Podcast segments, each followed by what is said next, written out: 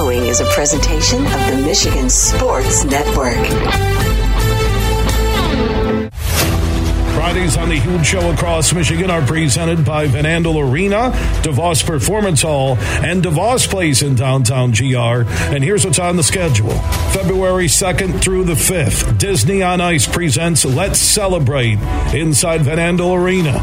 Tickets on sale right now at Ticketmaster.com. February 5th, Mania, the ABBA Tribute inside DeVos Performance Hall in downtown GR. Tickets on sale at Ticketmaster.com. February 16th, it's a huge show with Cody Johnson with Randy Houser inside Van Andel Arena in downtown Grand Rapids. Tickets going fast at Ticketmaster.com. February 21st and 22nd, Shen Yun, China Before Communism. That will be inside DeVos Performance Hall. Tickets on sale at Ticketmaster.com. February 23rd, New Jack City Live, a live play based on the 1991 hit film New Jack City inside DeVos Performance Hall.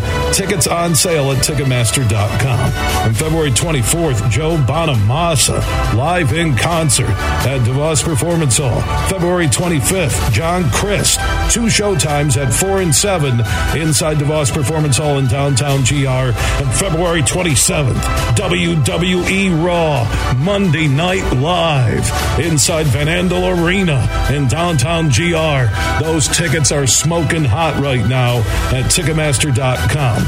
And the show season is here at DeVos Place in downtown Grand Rapids. The Michigan International Auto Show runs this weekend at DeVos Place. February 10th through the 12th, it will be the West Michigan Golf Show at DeVos Place. And the Grand Rapids Boat Show is back February 15th through the 19th at DeVos Place in downtown GR. Fridays on the Huge Show across Michigan are presented by Van Andel Arena, DeVos Performance Hall, and DeVos Place in downtown GR. Are you ready for huge opinions on the Lions, Tigers, Wings, Pistons, Michigan, MSU, and every sports team in the state of Michigan? It's time for the huge show. From the east side to the west side to the UP, the huge show is on air statewide on the Michigan Sports Network.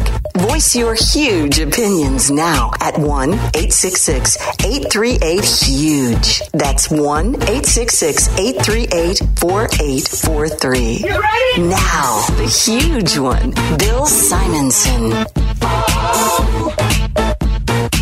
What's up, Michigan? It is time to begin a Friday journey with Superfly Hayes, our executive producer. He just went down and grabbed Allen Trieu, uh, who covers the entire Midwest for 24 7, a great recruiting insider. And we will look back at signing day two and signing day one, but also I'd like to bring Allen in and look ahead to the top high school football recruits in the state of Michigan this upcoming fall. Michigan, Michigan State a year from now, the MAC schools, uh, the D2 schools. He knows everything across uh, the Midwest. I've also noticed Prime. He, he's not prime time anymore, he's just Prime. Uh, he is going everywhere. He's using his name, and I was looking at Allen's Twitter feed. He, he's coming into the Midwest. He went after the kid from Hudsonville Unity Christian who transfer portaled out of Hillsdale, who ended up at Arkansas TeSlaa, former quarterback who is just an his highlight reel for catches might be one of the best I've ever seen from any receiver. I'm being honest. Uh, the one handed catches at Hillsdale, where he led the GMAC in receiving. And I found out through Joseph Doherty, who's a backup linebacker for Hillsdale out of Grand Rapids, Forest Hills Eastern, that he says, Watch, you'll see a black pad on the hand he's not catching. He had like a not fractured hand, but a broken bone in the hand, so he had to catch one handed. And that Hudl reel, this is where we're at with Twitter, social networks. That Hudl reel went viral with the coaching community. And before you know it, Iowa State, Prime at Colorado, Texas A&M, Arkansas, and others were lining up for a wide receiver out of Hillsdale. That's why any kid chasing a dream right now, listening across Michigan, you have a shot by working hard. And you never know who's going to see you and then it becomes a bidding war. So Allen knows recruiting across the Midwest. He's based in Grand Rapids, also a pretty darn good comedian. Uh, we'll get his tour schedule. Superfly wanted an autograph and did a little selfie with Allen. Uh, Laugh Fest is coming back. Is that right? Is that back this spring? It is in March. Yeah, yeah. That's one of the premier comedy festivals in America, isn't it? Would you say it is? It's huge now. I mean, uh, you look at the names that have been there in the past. Jay Leno's been around. Betty White was here. Bill Burr's been here. It's it's pulled in some great names over the yeah, years. Yeah, a lot of the up and comers, and you get some of the established names, and you get uh, you know local comedians, which kind of gives it a great feel for uh, Laugh Fest, yeah. You know, what? you're right. That we had Amy Schumer was here before anybody really knew who Amy Schumer was. Are she you was on the board, or are you do that stuff, or are you just uh, doing shows with them? There's a local comedians board that I'm on that we we help. Oh, those meetings must be great. Oh, they're we get off. they're task. hilarious. Is that what you yeah, wanted to yeah. say? Actually, we, we we have a hard time staying on task, as you can imagine. Oh yeah, yeah. Uh, I trust me. I played against you guys in that uh, charity basketball game a couple years in a row with. Laugh Fest, which were awesome at the old uh, Deltaplex. That's yeah. right. We're all we're all aging ourselves out of that game. So we I are. don't know if it'll come back. I'm telling you. Somebody asked me the other day. They go, "Are you running hoops as much as you used to?" And I said. No, the pandemic gave me a really easy out. Yeah, I can't go to the gym four times a week because I'd start to go three times a week and I'd be Herman Munster. I couldn't move for the other four days of the week. And you know, you, you, you get older. I'm 61. You're still younger. It is what it is. Still though, I, you got you ought to come out to the pickleball courts. It's easier. I am doing knees. that. I am. You know what? Joey Baroni plays a lot of pickleball. My friend Jeff Trimble. You might know Jeff. I'm not I sure. play with those guys, Yeah, yeah. yeah, yeah. Jeff. I went to high school with him. I can't really go into stories what happened in high school, but there was no social networks or camera phones.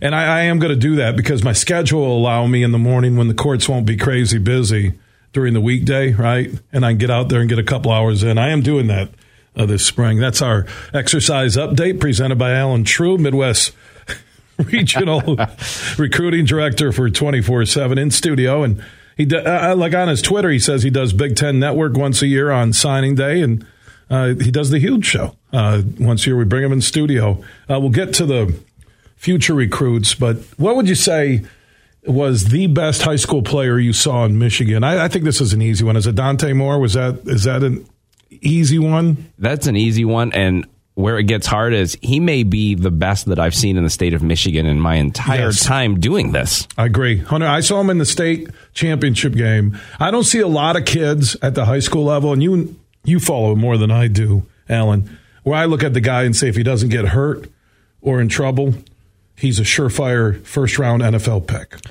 And these kids have a long waiting list of people who want to tear them down a lot of the time when you're ranked that highly. You look at any top recruit in history, there's always their share of naysayers. I don't know that I've found anybody that says, oh man, that kid's overrated. That Dante Moore's overrated.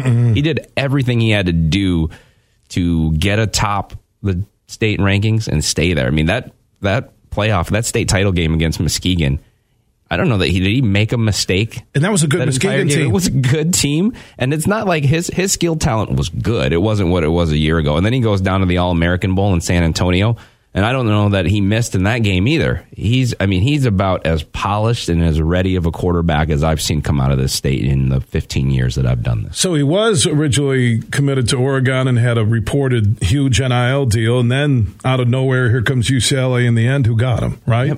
Yep. Was it just NIL betting? You know, his quarterback coach at Oregon left and became the head coach at Arizona State, Kenny Dillingham. And UCLA did a great job of staying in contact with him that whole time. Chip Kelly's got a pretty good resume of NFL quarterbacks. Yes. He there's immediate availability at UCLA. And and I don't know, have you been to UCLA? It's beautiful. Hard to fault. It's I, like I- a resort. I went for the first time maybe two summers ago, and I will not fault any kid for wanting to go to that school. Pepperdine and UCLA's campuses look like resorts. I knew when he said, "I'm going to go fly out there and take a look." I thought I better I better get the story ready for him flipping to UCLA. Well, and UCLA get ready to come to Big Ten in a couple years, and USC's just pumping out NIL money, and the UCLA boosters and school and athletic department. Uh, they had to present a, a very attractive offer to Dante Moore and other guys that they're trying to lure in. Chip Kelly gets it because he's been in the NFL, and USC is just you know with Kiffin and uh, what they're doing with NIL money. I I do wonder when the NIL money train is going to be curtailed. It won't end, But when they start saying if you're going to get money, you need to do commercials, endorsements, the name, image, and likeness, which it stands for, it's not pay to play. I think that day is coming soon. I, I think this first group of kids is their success is going to help drive that too. If you are one of these NIL collectives and you're shelling out millions of dollars and that kid shows up to campus and all of a sudden stops going to class or doesn't perform the way he's supposed to and you've put all that money in, they're going to be a little more nervous to put out that amount of money the next time a kid like that comes around, right? So I think that it may be I think the better system is to wait till they're on, let them establish themselves into stars in college and then give them that amount of money. But coming out of high school, you're doing that to get these guys. And it's, and as somebody who tries to project what these kids are going to do, it's tough to figure out what their futures are going to be sometimes. Why not have it incentive laden? You come in as a freshman, you yep. play X amount of minutes. I mean, you really make it almost, it, it is professional football to a point now in the colleges. And again, the rule was through the O'Bannon lawsuit that was about video games, name, image, and likeness, and it became pay to play. And the NCAA just looked the other way. They're letting everybody ramp up. The transfer portal now, you got the wild, wild west, which from a recruiting standpoint, Allen, for you covering the Midwest for 24 7, that the COVID year, the red shirts, the transfer portal has really changed the landscape for high school football recruits. If you're not Dante Moore, right? Even if you are Dante Moore, it changed a lot because I mean I don't think that his plan was to be flying on a plane to LA the last weekend before the early signing period, but there he was. It's changed it for everybody. Uh, the portal has changed a lot, and you talk to the college coaches. As soon as the season ends in November, their month of December, they are scrambling. They're trying to finish their recruiting classes. They are trying to look into the portal, which now there's thousands of kids in the portal that you have to evaluate. And then you have to try to keep your own guys from going into the portal or recruit them back onto your roster. You got to re recruit your team. Yeah. So, and then January comes around and you may be still trying to finish your class, but you're immediately going into 2024, 2025 recruiting. I don't know when they really get a break, and I don't know how sustainable that's going to be for everybody to, to keep this kind of schedule. I do think that there's some thought at widening the gap between the two signing days. It seems like they're t- the two are too close together right now, and and that could be something that helps out. But December is just a rat race right now. Or do a signing day before the season begins, so a high school kid can make his decision. Who who already knows? You know, Dante Moore. No matter what he did his senior year at Detroit King, you knew he was going to be you know, Oregon, UCLA, Michigan, wherever, one of the big boys, right? Yep. And I think you have the built in loophole of if your head coach gets fired that you're committed to, you get to get out of that. That's already there. So that, that protection for the athletes is there um, to where if you now have an earlier signing period, hopefully that's there to protect the, the student athlete from if you sign in July, uh, come November, December, the head coach you committed to gets fired. You get to reopen the process and and get out of that uh, NIL. And with all the you know the trickle down effect, and you following Midwest high school football recruiting and the colleges uh, who go after the high school players uh, for twenty four seven. You get some kids who are really good. Who are I'm not knocking the GLIAC, which is like the SEC of D2 football, but you get a lot of kids now who aren't getting opportunities at those D1 schools, maybe like they were four years ago? They, in some ways, they are, but they have to go. You know, you mentioned Isaac TeSlaa. That's what you have to do now. You have to sign with Northwood, go there and uh, Hillsdale or Hillsdale. Right. Sorry, uh, make a few one-handed catches, put that on video, and then maybe you can transfer your way up. Uh, but it's yeah, it's changed the landscape for everybody. I think those schools have to do a good job of their own roster management because the FCS schools got rated this year, um, and even the MAC schools. You know, the MAC Player of the Year, they, they Akron got him for a year, and then he ends up at Pitt. And so I think a lot of those schools, you know, when you look at Western Michigan, um, they got decimated in the portal this year. Starting running back goes to Minnesota have defensive linemen going to Indiana and places like that. And so being able to retain your own roster for those G5 schools, uh, FCS schools, and D2 schools, that's going to become a real challenge and important to those programs. I was really surprised after the year he had a year ago that Nichols, the big running back, didn't go transfer portal. I think the idea was kicked around. I don't know exactly what brought him back. I thought I I know that there were because he had such a monster year, wasn't he? Was two thousand yards or something the previous year. A huge year, and then and you know what's funny is um, schools will obviously there's schools that will illegally say, hey, you know, get yourself in the portal. So I'm sure he was a popular target, but he I was came stunned back. he came back to CMU. I really was because he was he looked great in that bowl game. I think it was Washington State in the Sun Bowl, right? I'm, we're talking, you know, but you know, 14 months ago. And there's another kid uh, on your list at 24 seven, number five in the state of Michigan. And I watched him in the state championship game. Warren De La Salle, Dan Rohn, the former Grand Rapids West Catholic uh, Ferris State assistant. Uh, this Brady Drogosh, he's committed to Cincinnati, has been committed to Cincinnati.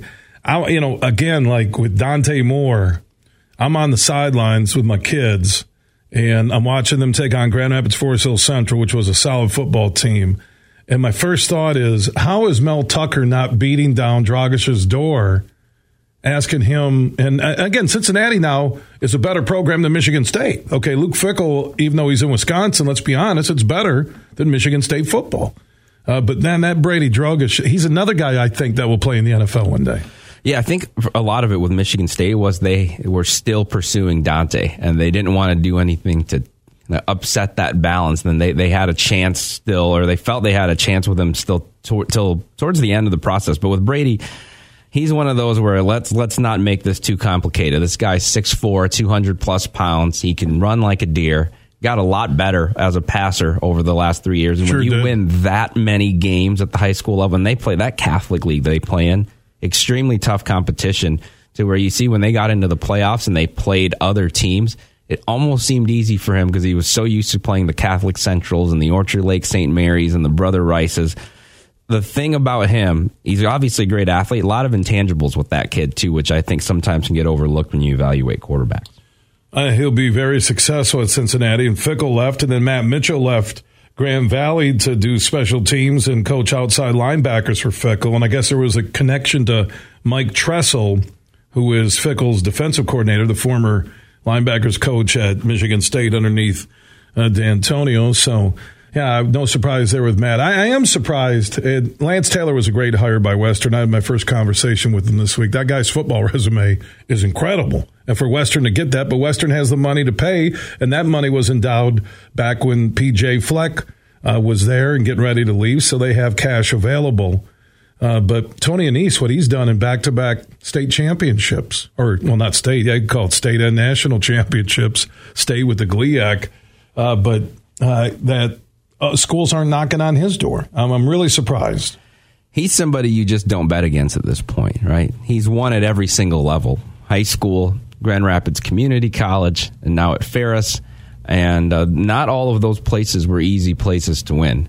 And uh, I'm, I'm with you. I'm surprised that he hasn't gotten more attention when those jobs open up. And uh, you know, some of it too. He seems he seems very comfortable up there in Big Rapids, uh, and and so I think he may be you know content to ride that out a little bit. But he's in a good situation. Yeah, he's he really. Uh, that's a good word, Allen. From my four days down there with him and the team and the coaching staff, he does seem comfortable. You know, lives on a lake halfway between Grand Rapids and Big Rapids. His wife uh, works in GR. He, his kids are on his staff. It's a it's a it's a comfortable situation. Yet, uh, man, they got some great talent. I'm telling you, I was watching them. I, I thought their defense would have been a top three defense in the MAC. I mean, it was that good, and they got athletes, and he's recruited well. I mean, he's sitting there uh, with great talent, and he grabbed a guy out of Grand Rapids South Christian who I love, Cam Post. Yep. I just love that guy.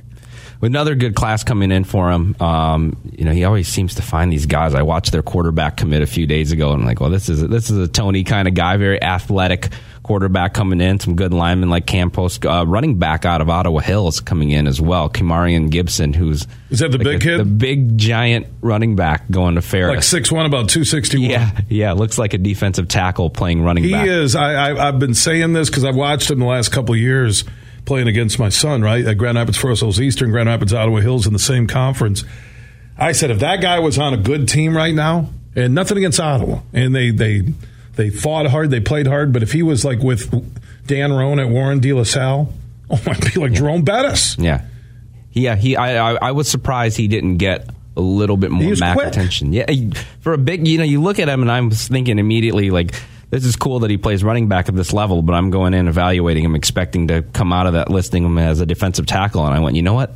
I think this guy can play running back. No, I, I, I, I watched it. So we were up big, fifty to six, like at halftime, and I, I remember my and my son talked about it. He had a hit on him, man, where you could hear the he came sideways, and I think he caused a fumble. Uh, but man, that dude was a house. His legs were. Yeah. I mean, he looked like an NFL between the tackles, old school. Like Jerome Bettis, but even more cut up than Jerome. You know, they tell you to tackle low, but even on that kid, there wasn't a whole lot of place you wanted to hit him. You hit him in the ankles, maybe. But, Ottawa had so. some good athletic talent. They did. I, I know because uh, then when we put the subs in to start the third quarter, they scored like five touchdowns. and they had to bring the starters back out because they made it a, a two touchdown game like late uh, third quarter. Uh, who are as we look ahead now uh, to a year from now? Uh, next time you're with us in studio, and Allen Trieu, uh, Midwest uh, recruiting director, scouting director, 24 7 when it comes to high school football and recruits. Obviously, CJ Carr is the best. He's going to Notre Dame, but I don't know. Notre Dame's bringing in, you know, transfer portal guys. Is is that still a solid situation with CJ Carr and Notre Dame? Yeah, I think that it is for a couple of reasons. Number one, just the family he comes from and the way that kid is. I mean, you talk to him as a sophomore, and there was a maturity there about him. He's not going to be one that's going to reopen the process and look around without very good reason. I think he had a lot of options and chose Notre Dame um, for for a lot of good reasons, and those reasons are going to remain. Now I know you know they're talking about Tommy Rees uh, in connection with Alabama. Uh, yeah, their OC for yeah, their offensive coordinator, yeah. and and that was and Tommy was a big reason that CJ committed. But I, again, I barring something very unforeseen, I think he's he's good with Notre Dame. Notre Dame is very invested in him. You know, they they were the leader for Dante Moore for a long time, and the more that Dante kind of went through the process and started to look at other schools, the more Notre Dame really zeroed in on CJ and said hey, you're the guy maybe for the next two classes. There was even some talk of trying to reclassify him back into the 2023 class so that he could come in this year. So Notre Dame's extremely high on him. He's extremely high on Notre Dame. So I, I think that is pretty solid. And naturally, you know, the grandson of uh, Lloyd Carr, uh, the legendary Michigan head football coach. And yeah, Rees, I saw that with Saban. My first thought was when I saw that was Saban wants to groom him to be a successor. That was my very first thought. Something I, I think Saban might have been thinking with Kiffin at some point, and Kiffin still could be that guy who goes back and leaves. You know, oh, it's just sitting there at Ole Miss waiting for Saban to be done right, and you know the coaches are nomads, and we can't really complain about the kids in the transfer portal with the way the coaches now moving conference. Or you look at Hugh Freeze and Bruce Pearl, both had show cause sanction penalties by the NCAA, and they're the tandem now coaching football and basketball at Auburn. Uh, but yeah, the Rees thing I was like, okay, because Bill O'Brien, you know, is done and back in New England running their offense. They got rid of Patricia. That was a wow, a moment for Belichick. Uh, but the Rees thing, I started to think, you know, maybe Saban saying, I'm going to coach five more years with this guy, build it up. He'd be a young, uh, good looking dude. He played at Notre Dame. He's in Alabama. Uh, he would be the guy. Although, you know, he he also would have to retain him because these these Alabama offensive coordinators they are popular commodities. You look at the last few, even some of the guys who weren't coordinators. You just look at who's been assistants on that staff. Sarkisian, right? Yeah. Sarkisian, uh, Charles Huff, who's doing a great job at Marshall, was on that staff. Uh, you mentioned Bill O'Brien. It's just you, you forget some of these guys that have been on Saban's staff because they go on to do. I think um, Josh Gattis was there for a minute.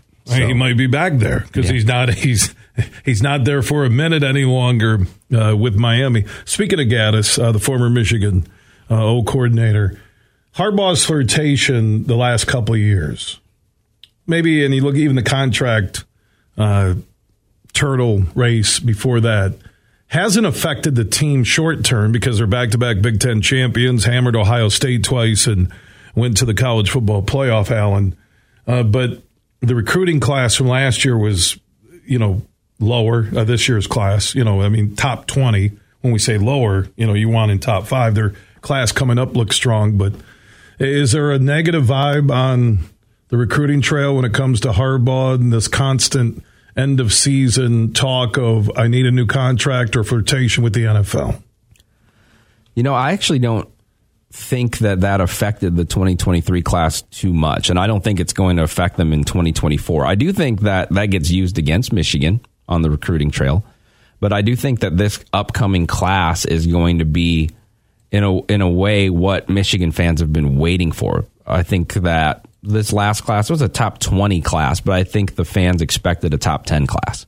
I think that this next one has a chance to be that. They also quarterback recruiting has been a little bit disappointing. And I think they have a chance to right that ship with Jadyn Davis, who's a five star, depending on where you look out of North Carolina. So that's those that will check two boxes that I think Michigan fans have just been waiting for. It's like when are we going to?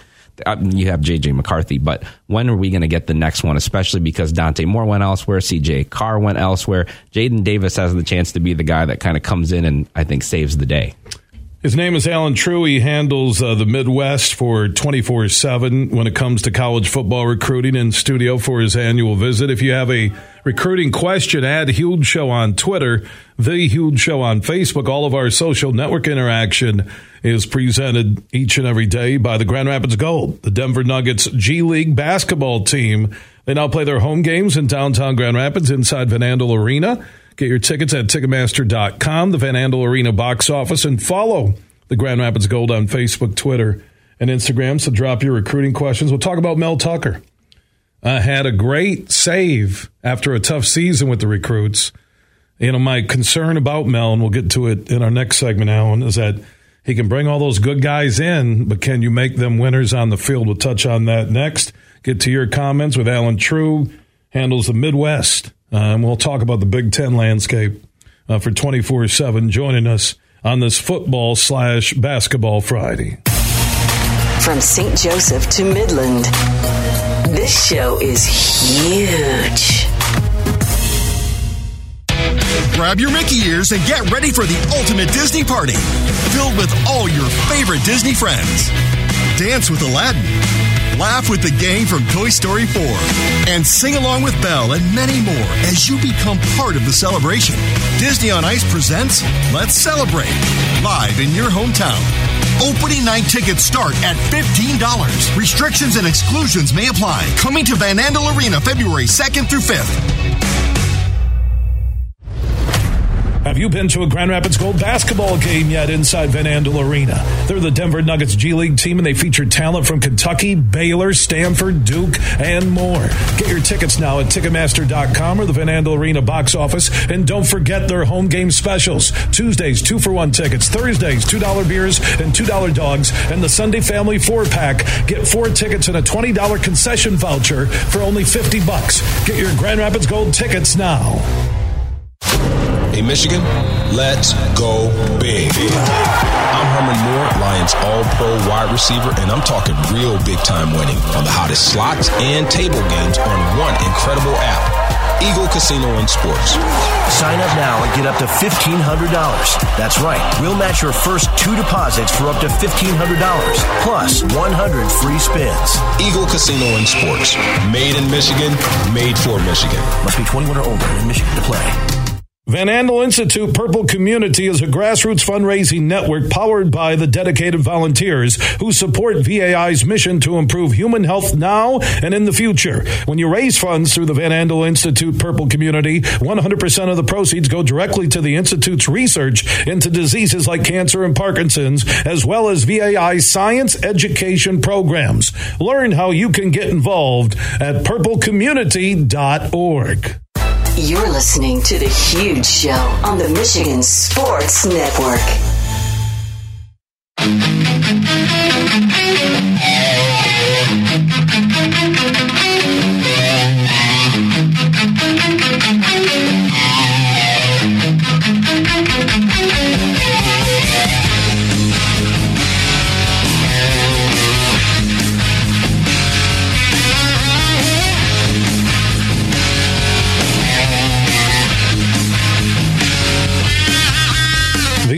Huge show is back live across Michigan. Superfly Hayes is producing the broadcast. He's still a little distant the last couple of days because when we put together our super weekend at the Tullymore Golf Resort in Canadian Lakes, Michigan, uh, a week from this weekend, and we're giving away nine hotel rooms, double occupancy, you can bring somebody along. Plus, you'll get the Super Sunday brunch. There's going to be some contest and appetizers before the game. It's really a cool deal. You have to be 21 and up. And those nine winners are going to get a foursome of golf good at Tullymore St. Ives sometime in 2023. Just go to the Huge Show Facebook page and add Huge Show on Twitter. We're going to have that drawing on Tuesday's show. So I told Superfly I'll be in the lodge and I have a few rooms where I'm bringing some friends, and he said, "Hey, I might come up Saturday." I said, "No, we're good." And he says, "You don't want me to go?" And I and I said, "Well, don't you have something going on with your friends?" He goes, "Yeah, I I, I do." And then so the next day he goes, "Did you not want me to go?" And I said, "You had something going on with friends." But I told you that after you told me you didn't want to go. And I did make this point. Allen Trieu handles the Midwest for high school football recruiting for 24 7. And Allen, you know this when you work with somebody Monday through Friday, you don't want to hang out with them Saturday and Sunday. You know, I work remote, so I don't have the. And you are a you are you you are a blessed man. We have one Zoom call a week, but we can barely stand each other on that one Zoom call. So. That, yeah. But I love Superfly like a brother. But also, I don't see my brother every day, and my brother's not coming to the Super Sunday event. so if that makes you feel better, Superfly, there's no family. There's no family, no coworkers. Uh, at the Super Sunday event on my side at the beautiful lodge. And thank you to Matt Golden. Uh, the party is open to the public for Super Sunday with the Eagles and the Chiefs. Uh, just stop into the tap room at Tullymore. Uh, also, you can book your own hotel room if you want to uh, be a part of it, but it'll be a fun weekend. And I did realize another thing, Allen, it's that Saturday because Valentine's Day is on the Tuesday, that's going to be when everybody's celebrating Valentine's Day. Because I wondered, we're well over 2,000 entries of people wanting this. And I'm like, uh, that seems like, that seems like a lot. And then it hit me. Oh, that's the perfect Valentine's thing. You can go get two nights in a, you know, nice hotel.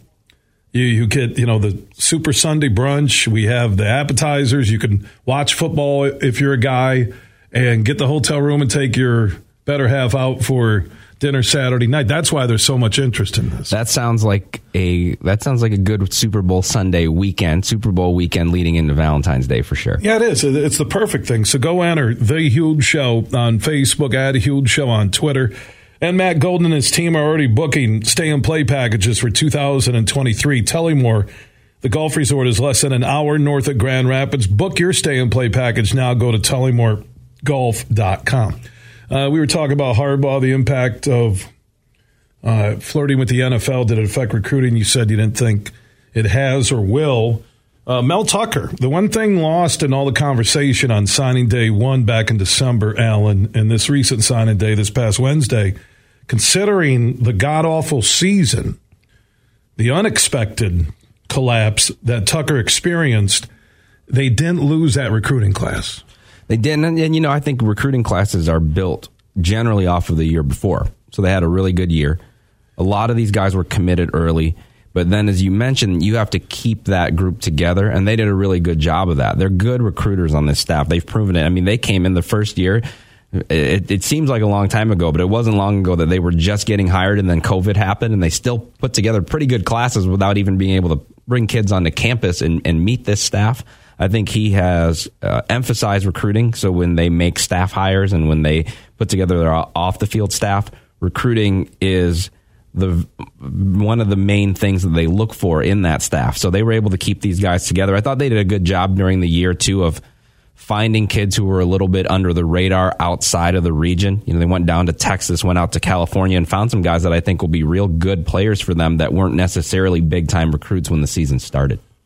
So he did a good job. That's something that hasn't been discussed. Actually, you know, Michigan State really hasn't been on the radar outside of uh, here in the state of Michigan. And the question I said before the last break, Allen, can Tucker and his staff take the talent, both high school recruits and the transfer portal, and can they turn that into wins on the field? Can he get back uh, to what he did prior to last season? Well, you know they they've shown that they have that upside because they won ten games, and that was with you know a roster that was a little bit cobbled together. Now they did a good job in the transfer portal of finding guys like Kenneth Walker. I think now, like as you mentioned, it's going to be about developing these high school kids. And that was something that Mark Dantonio did extremely well. Under Mark Dantonio, it wasn't like Michigan State was bringing in top 20, 25 recruiting classes every single year, but they always seemed to find guys lower ranked, not heavily recruited. And that's why I mentioned some of the guys that this staff found this fall that were a little bit more under the radar because that's become something that Michigan State does year after year after year the D1 schools that uh, aren't front and center like Michigan and Michigan State uh, in our state, uh, Eastern, Central, and Western, how'd they fare uh, on their 2023 boards? Well, Eastern snuck. It was quite the battle till the very end. Eastern signed a kid from Washington very late on National Signing Day, and that bumped him up to number one in the MAC. So Eastern Michigan Eastern was number Michigan one. Michigan was the number one recruiting in class in the MAC. In MAC football. And wow. uh, Central Michigan was third. They were number one for a lot of the year. Eastern Michigan and Buffalo closed pretty hard late and were able to, to overtake that spot. But I think those those two schools did really, really well.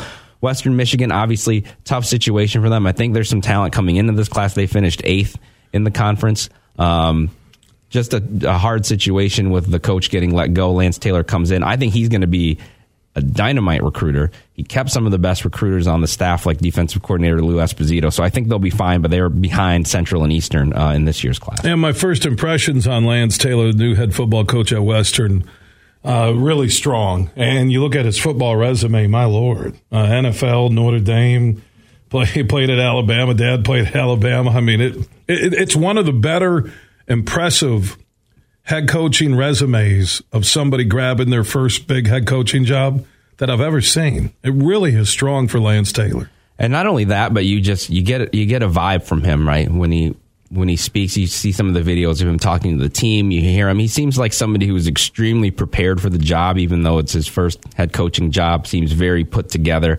I think in addition to that resume, all of that's going to play very well. I think he's going to be. I think he's going to be a super recruiter in the conference uh, to the D2 schools uh, in the GLIAC, uh, and including Hillsdale.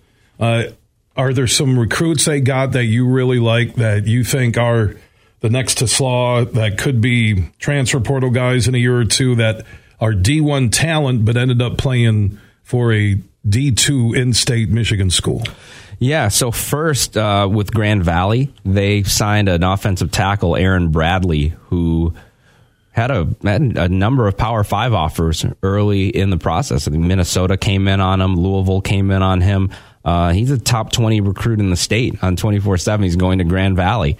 And so that's a big time pickup for him. I think he's the highest ranked recruit that Grand Valley's gotten since Hersey Jackson. If you remember him, yeah, from Allendale, Allendale yeah, that's way, old school, way back. Allen, how old were you when Hersey Jackson played at Allendale. I think I was in school at Grand Valley. Were you really? Yeah, that's a long time ago. Long time ago. So it's been it's been a while since they've had a recruit come in uh, of this. And his level. dad, Robert Jackson, played in the NFL, right? Yep. Yeah. Yep. I think Bengals.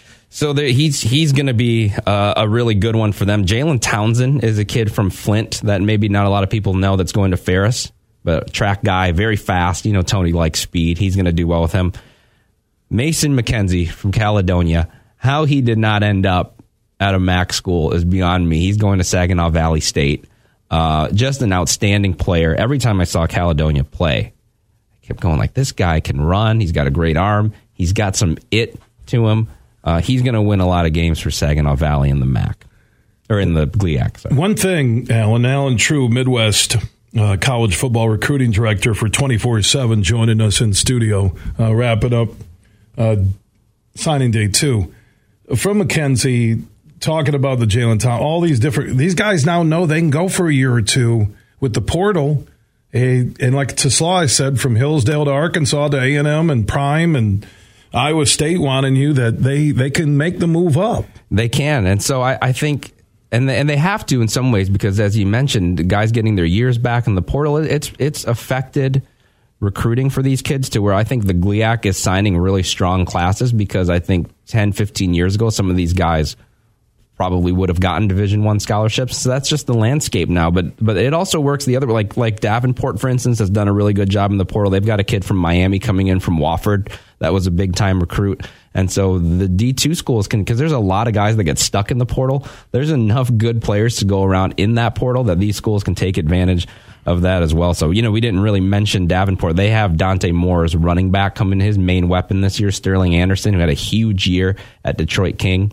Uh, he's going to Davenport. And so I thought the GLIAC schools did really, really well picking up kids like that. Allen Trieu, you can follow him on Twitter and also 24 7 Midwest College Football Recruiting uh, Insider joining us in studio. He'll be with us for another hour or so. You have a recruiting question, add Huge Show on Twitter, The Huge Show on Facebook, and also opt in on the Huge text chain. Text the word huge to 21,000. I also have a message from my friends on the DraftKings Sportsbook app. Now you can get in on the Super Bowl action a week from Sunday, Eagles and the Chiefs, but you have NBA action happening almost every day. And the DraftKings Sportsbook, an official sports betting partner of the NBA, this week only a huge offer. New customers who download the DraftKings Sportsbook app and use code HUGE when they sign up can bet $5 and win $200 in free bets instantly. That's just five bucks on any NBA game, and you'll get $200 in free bets instantly. Plus, for a limited time this week, all new and existing customers can get a no sweat same game parlay every day. If you're an existing customer, just go to the DraftKings Sportsbook app, opt in, and place a same game parlay on any NBA game. And if it doesn't hit, you'll get a free bet back. So download the DraftKings Sportsbook app now. Use code HUGE when you sign up, and those new customers can bet $5 on any NBA game and get $200 in free bets instantly. That's only on the DraftKings Sportsbook app, an official sports betting partner of the NBA, and only with code HUGE. If you or someone you know has a gambling problem and wants help, call the Michigan Department of Health and Human Services Gambling Disorder Helpline at 1 800 270 7117. 21 and up in Michigan only. Bonus issued as free bets, opt in required. One free bet issued based on amount of initial losing NBA bet. Eligibility Wagering and deposit restrictions apply. Terms at sportsbook.draftkings.com slash basketball terms. Everything huge 24 7 at thehugeshow.net. They say consistency is the key to success. They weren't wrong. So, how about grabbing a beer that's consistently smooth, consistently refreshing, and consistently light? You might just find that the road to success can be pretty enjoyable. Michelob Ultra, the perfect balance of taste and refreshment, and only 2.6 carbs and 95 calories. It's only worth it if you enjoy it. Enjoy responsibly. Anheuser-Busch Michelob Ultra Light Beer, St. Louis, Missouri. Huge here for all the Mr. Car Wash locations across Michigan. You're going to want to look into that unlimited monthly pass that I use. Superfly Hayes, my producer, uses it. I can get my SUV washed as often as I like for one low price. You can sign up today. Just go to MrCarWash.com or stop by your local Mr. Car Wash location here in Michigan for the one close to you. And to get that unlimited pass, go to MrCarWash.com. Get more for your money at Meijer. Everyone loves a soup and salad combo, so stock up to make your own at home. Right now, Earthbound Farm Organic Salads are buy one, get one for a dollar. Swanson's Broth is buy five, save five dollars. And Frederik's by Meijer Shrimp is buy one, get one 50% off. Top it off with buy five, save five dollars on Kraft shredded or chunk cheese. Plus, pay the same low Meijer prices no matter how you shop, in store or online. Exclusions apply. See all the deals in the Meijer app.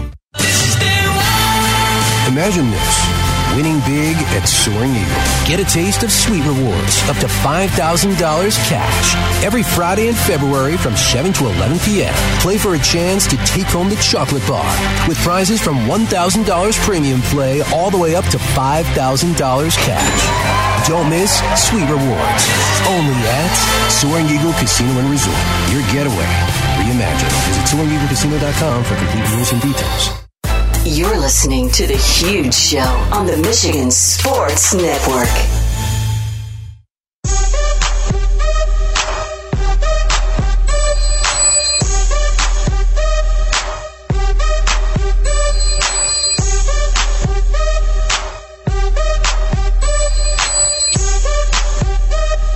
We are wrapping up another hour on the huge show across Michigan. We'll have more with Allen Trieu, Midwest college football recruiting insider for 24 7. You have a recruiting question, add Huge Show on Twitter, The Huge Show on Facebook. Also, if you miss any interview at any time, just search The Huge Show where you download podcasts and catch up and listen on your schedule. Big, bad, huge.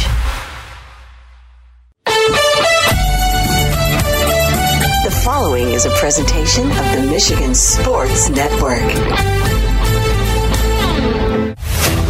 Fridays on the Huge Show across Michigan are presented by Van Andel Arena, DeVos Performance Hall, and DeVos Place in downtown GR. And here's what's on the schedule. February 2nd through the 5th, Disney on Ice presents Let's Celebrate inside Van Andel Arena. Tickets on sale right now at Ticketmaster.com. February 5th, Mania, the ABBA Tribute inside DeVos Performance Hall in downtown GR. Tickets on sale at Ticketmaster.com. February 16th, it's a huge show with Cody Johnson with Randy Houser inside Van Andel Arena in downtown Grand Rapids. Tickets going fast at Ticketmaster.com. February 21st and 22nd, Shen Yun, China Before Communism. That will be inside DeVos Performance Hall. Tickets on sale at Ticketmaster.com. February 23rd, New Jack City Live, a live play based on the 1991 hit film New Jack City inside DeVos Performance Hall. Tickets on sale at Ticketmaster.com. On February 24th, Joe Bonamassa live in concert at DeVos Performance Hall. February 25th, John Crist, two showtimes at 4 and 7 inside DeVos Performance Hall in downtown GR. And February 27th, WWE Raw, Monday Night Live inside Van Andel Arena in downtown GR. Those tickets are smoking hot right now at Ticketmaster.com. And the show season is here at DeVos Place in downtown Grand Rapids. The Michigan International Auto Show runs this weekend at DeVos Place. February 10th through the 12th, it will be the West Michigan Golf Show at DeVos Place. And the Grand Rapids Boat Show is back February 15th through the 19th at DeVos Place in downtown GR. Fridays on the Huge Show across Michigan are presented by Van Andel Arena, DeVos Performance Hall, and DeVos Place in downtown GR. Are you ready for huge opinions on the Lions, Tigers, Wings, Pistons, Michigan, MSU, and every sports team in the state of Michigan? It's time for the huge show. From the east side to the west side to the UP, the huge show is on air statewide on the Michigan Sports Network. Voice your huge opinions now at 1 866 838 HUGE. That's 1 866 838 4843. You ready? Now, the huge one, Bill Simonson. What's up, Michigan? It's time for another hour on the only syndicated statewide afternoon sports radio show. We're heard on 19 stations every weekday afternoon at 3 for the one close to you. Go to thehugeshow.net. Superfly Hayes is our executive producer. By the way, if you're not in listening range for a local Huge Show affiliate, uh, you can listen on the free stream at thehugeshow.net and on the iHeart app, search The Huge Show and you can listen and catch up on your schedule. And also, the podcasts are there and listen live weekdays at 3 anywhere in America where you have mobile service. DraftKings NFL Power Hour is coming up in less than 60 minutes. Jeff Risdon, Sam Mann, and Chris from the Detroit Lions podcast team are down in Mobile, Alabama at the Senior Bowl. We'll talk about players that could be a fit for the Lions and their needs in the offseason.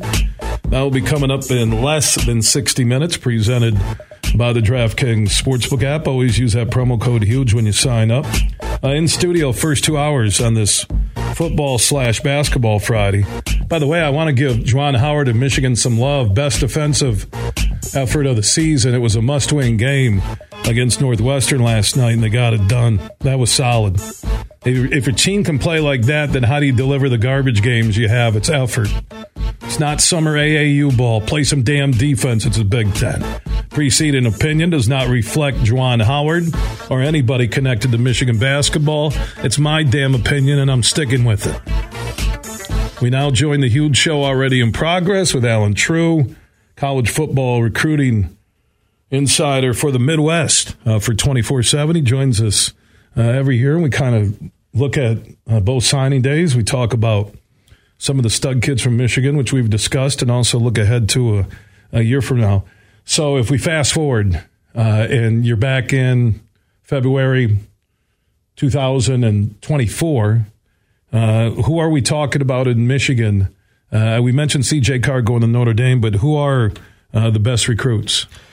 So next on the list after CJ, Nick Marsh at River Rouge, big receiver. You may remember him when they played DeWitt in the state final. He had a couple big catches, and he was only a freshman at that time. The very next day, I think Michigan, Michigan State offered him after that state title game. He's committed to Michigan State right now. Oklahoma just offered him today, though he's going to take a little look around. I think Michigan State's still very much in the picture, but um, and, and, he's still committed to them. But he's going to at least, I think, take some visits here in the spring. Brady Prieskorn, Rochester Adams, they've had a great uh, couple of seasons. He's been a big part of that. You know, they're a, a run first offense, but as a tight end, he's six foot six, two hundred and fifteen pounds. So they found ways to get him the football. Very, very good. You know. Our uh, crystal ball has him going to Michigan, but that's a little bit of a battle. He has Ohio State. He's got a bunch of schools down south. I think he'll stay in the Big Ten.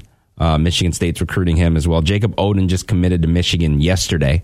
Safety from out of Harper Woods in the Detroit area. So really, really good talent from right here in West Michigan. Gabe Van Sickle at Coopersville, I think, is the top guy in the area right now. Indiana just offered him. That was the first Big Ten. Don't think it's going to be the last for him, though.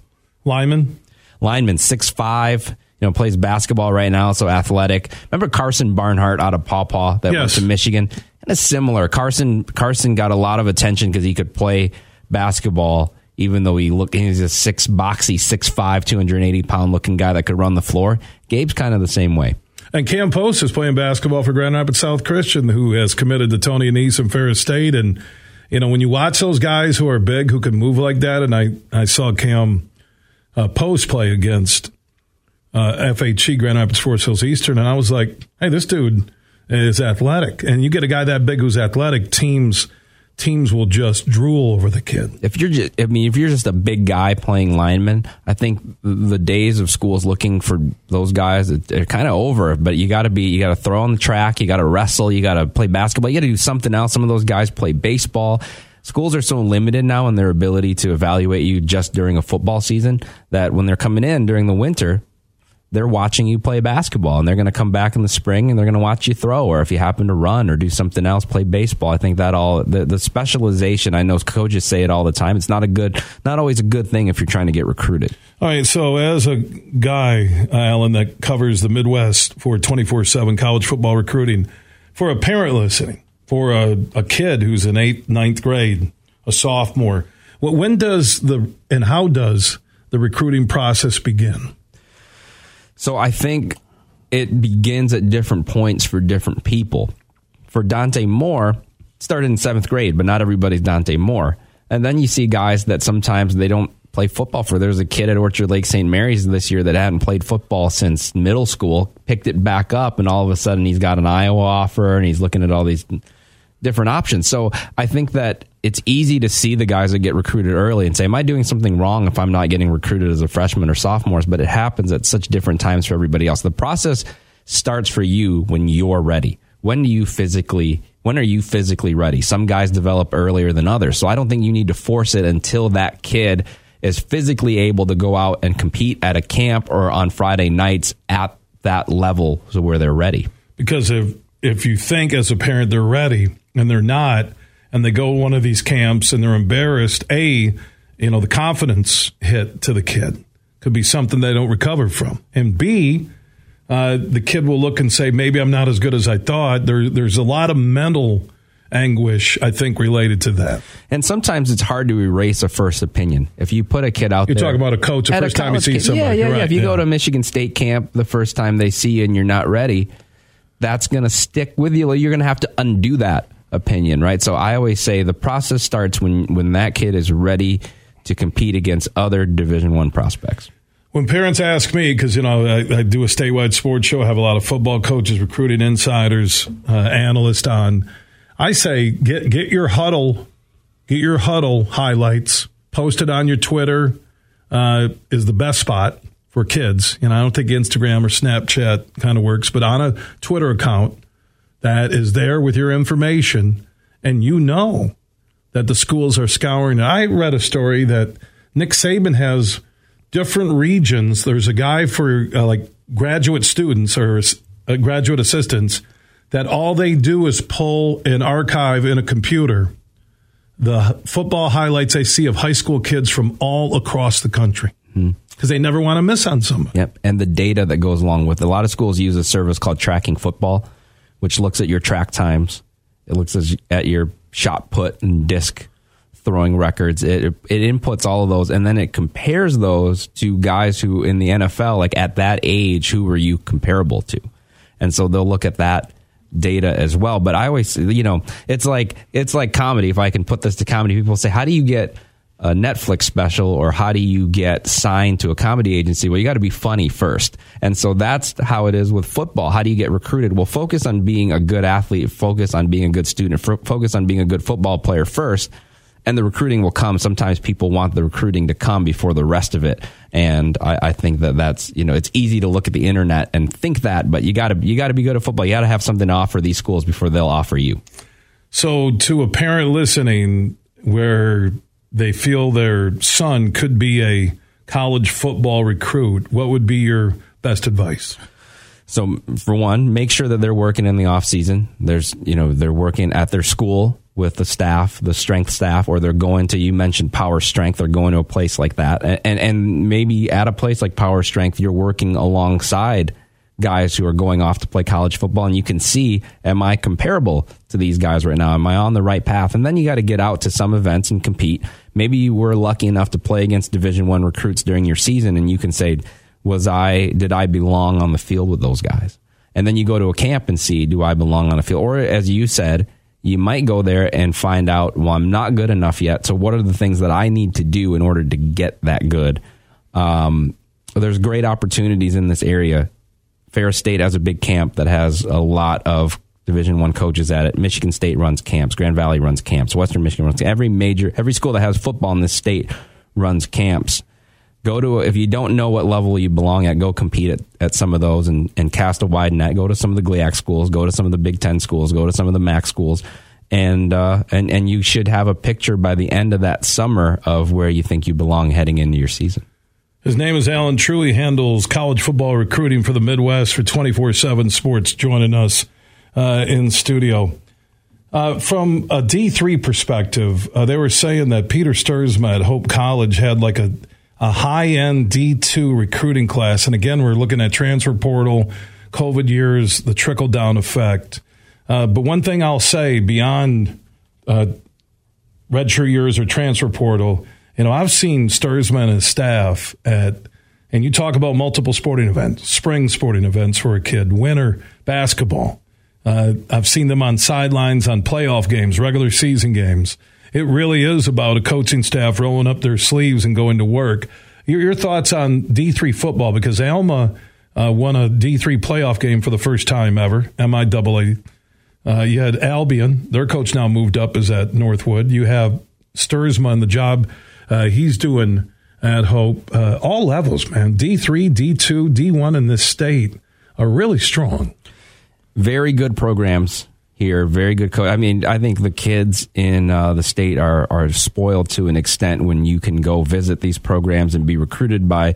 I think some of the best Division two and Division three schools in the country, and the proof is in the pudding when you see the results that some of those schools have. Now, I do think that recruiting, when you look at it from a coach's perspective and a staff perspective, a lot of it is about effort. And Coach Stuursma and his staff, they really get after it, and and that's why they're going toe to toe with some of the Division two schools and um, are, are going to put together a really really good class there. They they really value recruiting. I think that's most of the battle. You have to have something to sell, but there's some coaches that are better at selling what they have than others, and there are some coaches who do a better job of building relationships, staying in contact with uh, recruits, and building their brand. And I think that under Stuursma, you just see the name Hope College out on the trail a lot more.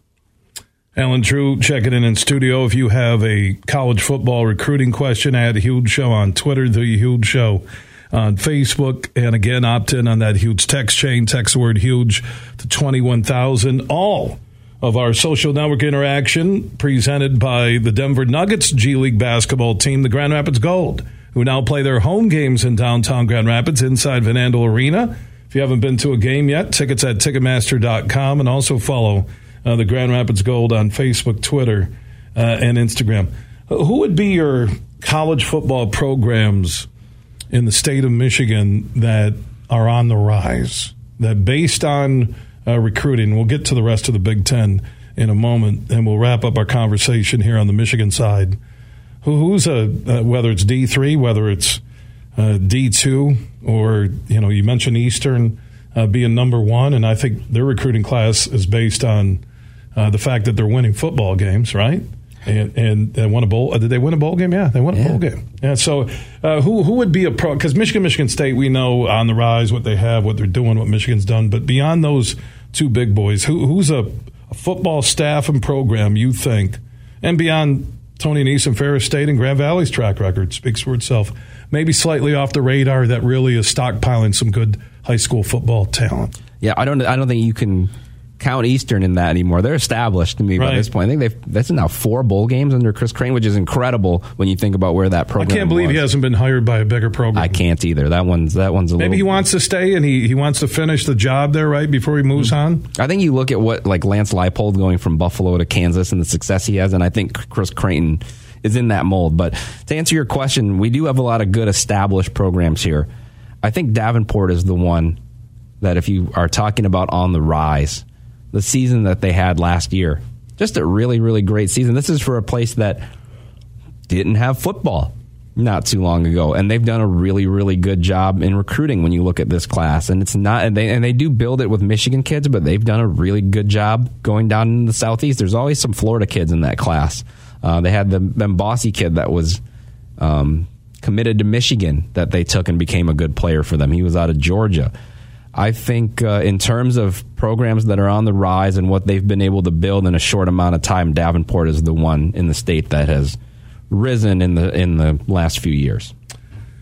Yeah, uh, Sparky McEwen again. Another I, I mentioned Stuursma, his staff, and Sparky uh, was on our signing day show uh, yesterday, and the hard work, uh, n- not giving up on a kid, even though if Ferris and Grand Valley roll in with their hardware, here's why you're a fit here at Davenport. I mean, it really is about, and you know it more than anybody with recruiting, it's about a strong coaching staff and relationships. It is. And you know what? The, the first staff, Lou Esposito, is now at Western Michigan. He started that thing off, and he did a great job. I, I want to say that, you know, when they first started to recruit talent in, and then uh, Coach McEwen and his staff have really done a good job of taking that and then running with it and, and establishing that program. I would not have thought that they would be as competitive as quickly as they are in the GLIAC because the GLIAC's a great conference with some established programs and uh, they've done a good job making themselves a presence. And so, and by the way, somebody just mes- messaged me about Davenport and wanted to say thank you to you for mentioning their ultimate frisbee program, which is now a scholarship sport. They couldn't believe that you and I used to I used to play quite a bit, and so they mentioned they said thank huge for mentioning. Well, that. I did the shout outs. I do them, you know, once a year on the Wednesday, Thursday around signing days, right on the late one, and give all the sports love. And somebody on the Huge Show Facebook page said uh, from City High in Grand Rapids got a college scholarship for ultimate frisbee at Davenport. Davenport gives scholarships for ultimate frisbee now. I think Ferris gives scholarships for disc golf. I mean, the more opportunities, the better, right? Like it's and so uh, that did not go unnoticed that you mentioned that. Well, and I think they do it for video gaming as they well do. at Ferris. Yeah. yeah. I mean, that's. Uh, you better keep the cafeteria stockpiled with a lot of chips and munchies. But uh, they got the, they got the ultimate ultimate frisbee. I, I, they they must have a home course they build out there by campus, you right? Know, they've done a good job of building that. There's a high school, an entire high school league now that they play on Friday nights. There's a high school ultimate frisbee league in West Michigan. There is, and it goes down to my son's going to be in fourth grade next year. He can play. We're going to get him because my wife played. I played. We're going to get him into that, and and it's, a, it's just a really there's a high school league for ultimate frisbee on Friday high. School league on Friday nights. I did not know that, and someone got a scholarship. Someone got a scholarship. So you know, who ultimate knows? Frisbee. Who knows how long before twenty four seven says, "Hey, Allen, you got to start ranking ultimate frisbee players." But and we'll have to do a whole hour. We'll have to do it. Yeah, we'll do that hour. We'll get Eric Zane from the Eric Zane Show podcast. Have Don Kern doing a marathon hour. We'll do all that. I mean, I, Ultimate Frisbee, a college scholarship, and at Davenport, that, that's a good school. I know. You know, wasn't that that long? I, I can remember when people first started getting lacrosse scholarships and people were kind of like, "What's going on?" You or know, rugby, across. right? Yeah. yeah, yeah, so stuff like that. So I think it's great to give kids uh, the op- different kids different opportunities. His name is Allen Trieu. Uh, one day he may be the Midwest recruiting insider for Ultimate Frisbee. Right now, he's handling uh, high school football recruiting for 27 Sports. Like I said, if you have a high school recruiting question in the state of Michigan, add Huge Show on Twitter, The Huge Show on Facebook and opt in on that huge text chain. Text the word huge to 21,000. From Detroit to Petoskey, this show is huge. Grab your Mickey ears and get ready for the ultimate Disney party, filled with all your favorite Disney friends. Dance with Aladdin Laugh with the gang from Toy Story 4 and sing along with Belle and many more as you become part of the celebration. Disney on Ice presents Let's Celebrate live in your hometown. Opening night tickets start at $15. Restrictions and exclusions may apply. Coming to Van Andel Arena February 2nd through 5th. Huge here for the Michigan High School Athletic Association. You can stay up to date on the latest from Lansing 24 7 at MHSAA.com, at MHSAA on Twitter, and MHSAA on Facebook. The latest news press releases, and stories connected to every high school in the state of Michigan available for you 24 7 from the Michigan High School Athletic Association.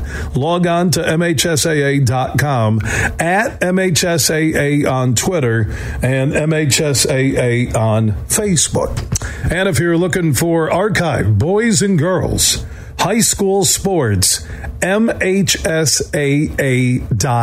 TV. That's MHSAA.tv. 24 7, everything you need to know about high school sports in Michigan. Log on to MHSAA.com.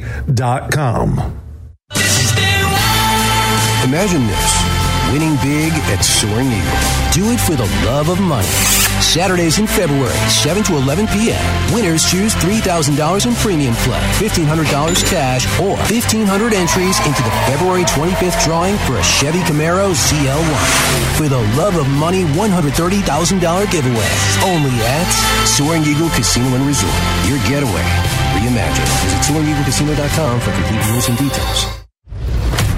Have you been to a Grand Rapids Gold basketball game yet inside Van Andel Arena? They're the Denver Nuggets G League team and they feature talent from Kentucky, Baylor, Stanford, Duke, and more. Get your tickets now at Ticketmaster.com or the Van Andel Arena box office. And don't forget their home game specials. Tuesdays, two for one tickets. Thursdays, $2 beers and $2 dogs. And the Sunday Family four pack. Get four tickets and a $20 concession voucher for only 50 bucks. Get your Grand Rapids Gold tickets now. You're listening to The Huge Show on the Michigan Sports Network.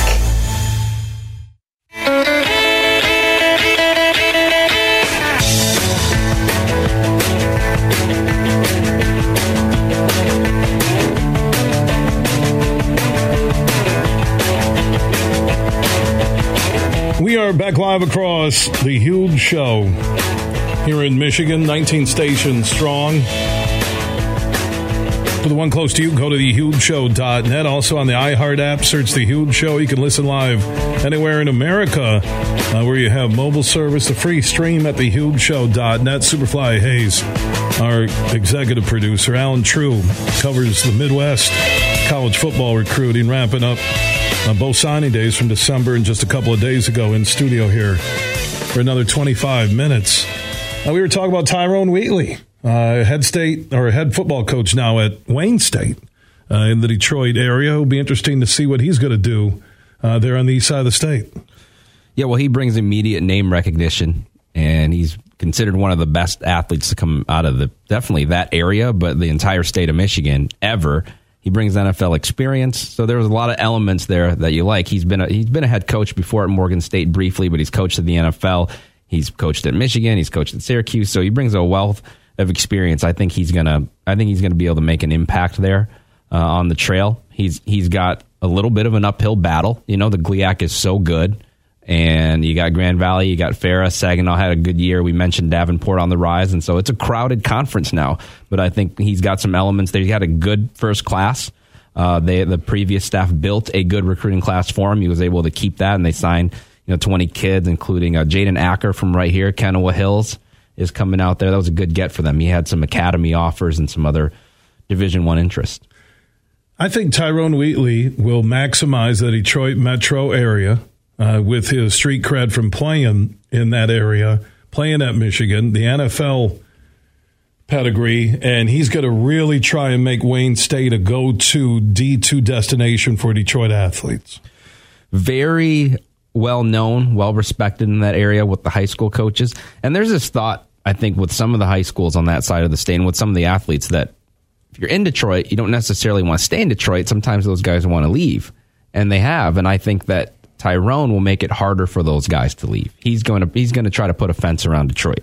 What about uh, Wooster in as the replacement for Matt Mitchell at Grand Valley State? Uh, it's kind of a turnkey program that has had coaches all go on to do bigger and better things. Brian Kelly, Chuck Martin, now Matt Mitchell. Your thought on Wooster?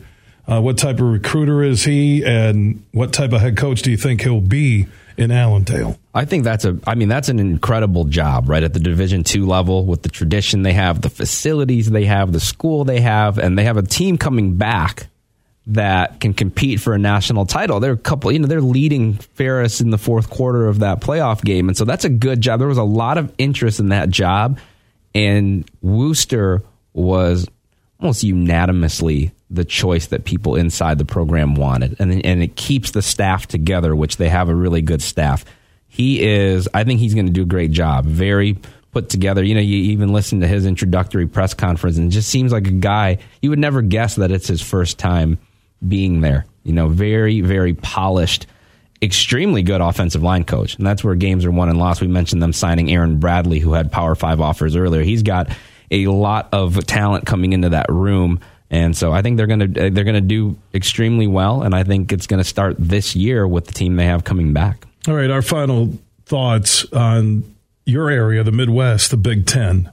Uh, let's begin with uh, what's the latest trending when it comes to programs that are very attractive to high school football players all across the Midwest, the region you cover for 24 7. Obviously, it would be Michigan, Ohio State. But then I'm looking at Ryan Day had his lowest number of five stars that he's had since he's been there. He hasn't beat Michigan the last two tries. Uh, who's trending in the Midwest when it comes to catching the attention of high school football players?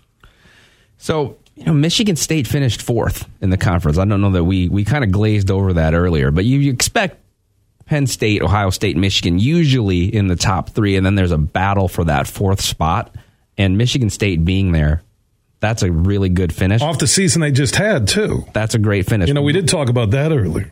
Right behind them, though, was Nebraska. And they underwent a coaching change, and Matt Rhule comes in, not only saves the class, but adds to it. Actually, had them in that four spot. Michigan State just nipped them at the end by picking up a kid from Florida.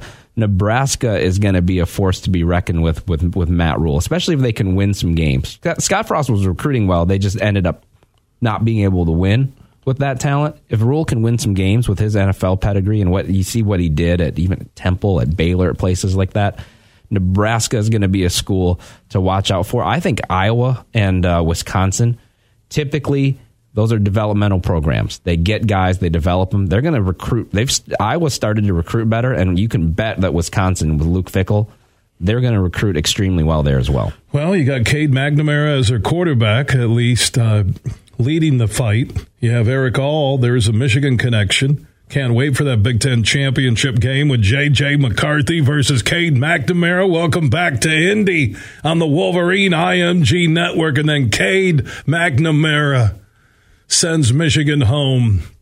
And he gives a salute to all the fans on Twitter and Facebook. Would be something if that happened, right? We asked him about that on the Big Ten Network a couple days ago. What did he say?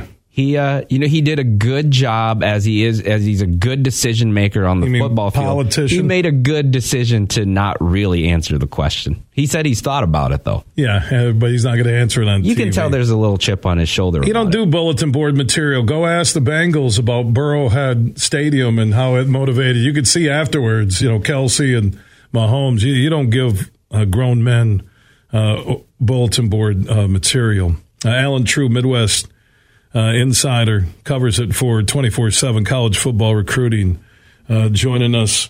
Yeah, the one question I had, like we talked about with Mel Tucker, is that okay? You you have the number four recruiting class. You, you can't have any more five and seven, four and eight, three and nine. You can't go there again. You can't. You're making ninety five million. You cannot go there. Frost, for some reason, compared to UCF, but let's remember, I, I think he had Josh Heupel, didn't he, as his offensive coordinator at UCF? And you see what Josh has done at Tennessee, the former Oklahoma quarterback. Uh, you're making nine and a half million bucks a year. You can't. Your your bottom end is going to the the Motor City Bowl or Quick Lane Bowl, whatever they call it. I think in a funny way too. The expectations got set so high when they started winning right out of the gate. If they had not done well that season, nobody would have blamed them, right? Nobody expected Michigan State him to just come in and Michigan State off of COVID year and win ten games. But once you did that, that expectation and that bar was set. And Payton Thorne was just bad this year at quarterback. I, you know, Jim Comparoni, uh, one of the Spartan insiders, said that it's an open competition now at quarterback for Michigan State. Right? He, he told me that on the show earlier this week. And that's the I think that's the most important two year cycle the last two years for Michigan State was picking up two strong quarterback commits from out west. Katin Houser, four star guy, elite eleven guy. You come this year, they pick up a They're kid saying he might be the guy this he year. might be. And Sam Leavitt, who they got in this class, was a Washington State commit that blew up as a senior, threw for a gajillion yards as a senior. They missed on some quarterback recruits for that. Before that, the first guy they signed, Hamp Fay, they moved him to tight end. So that's pretty bare quarterback room.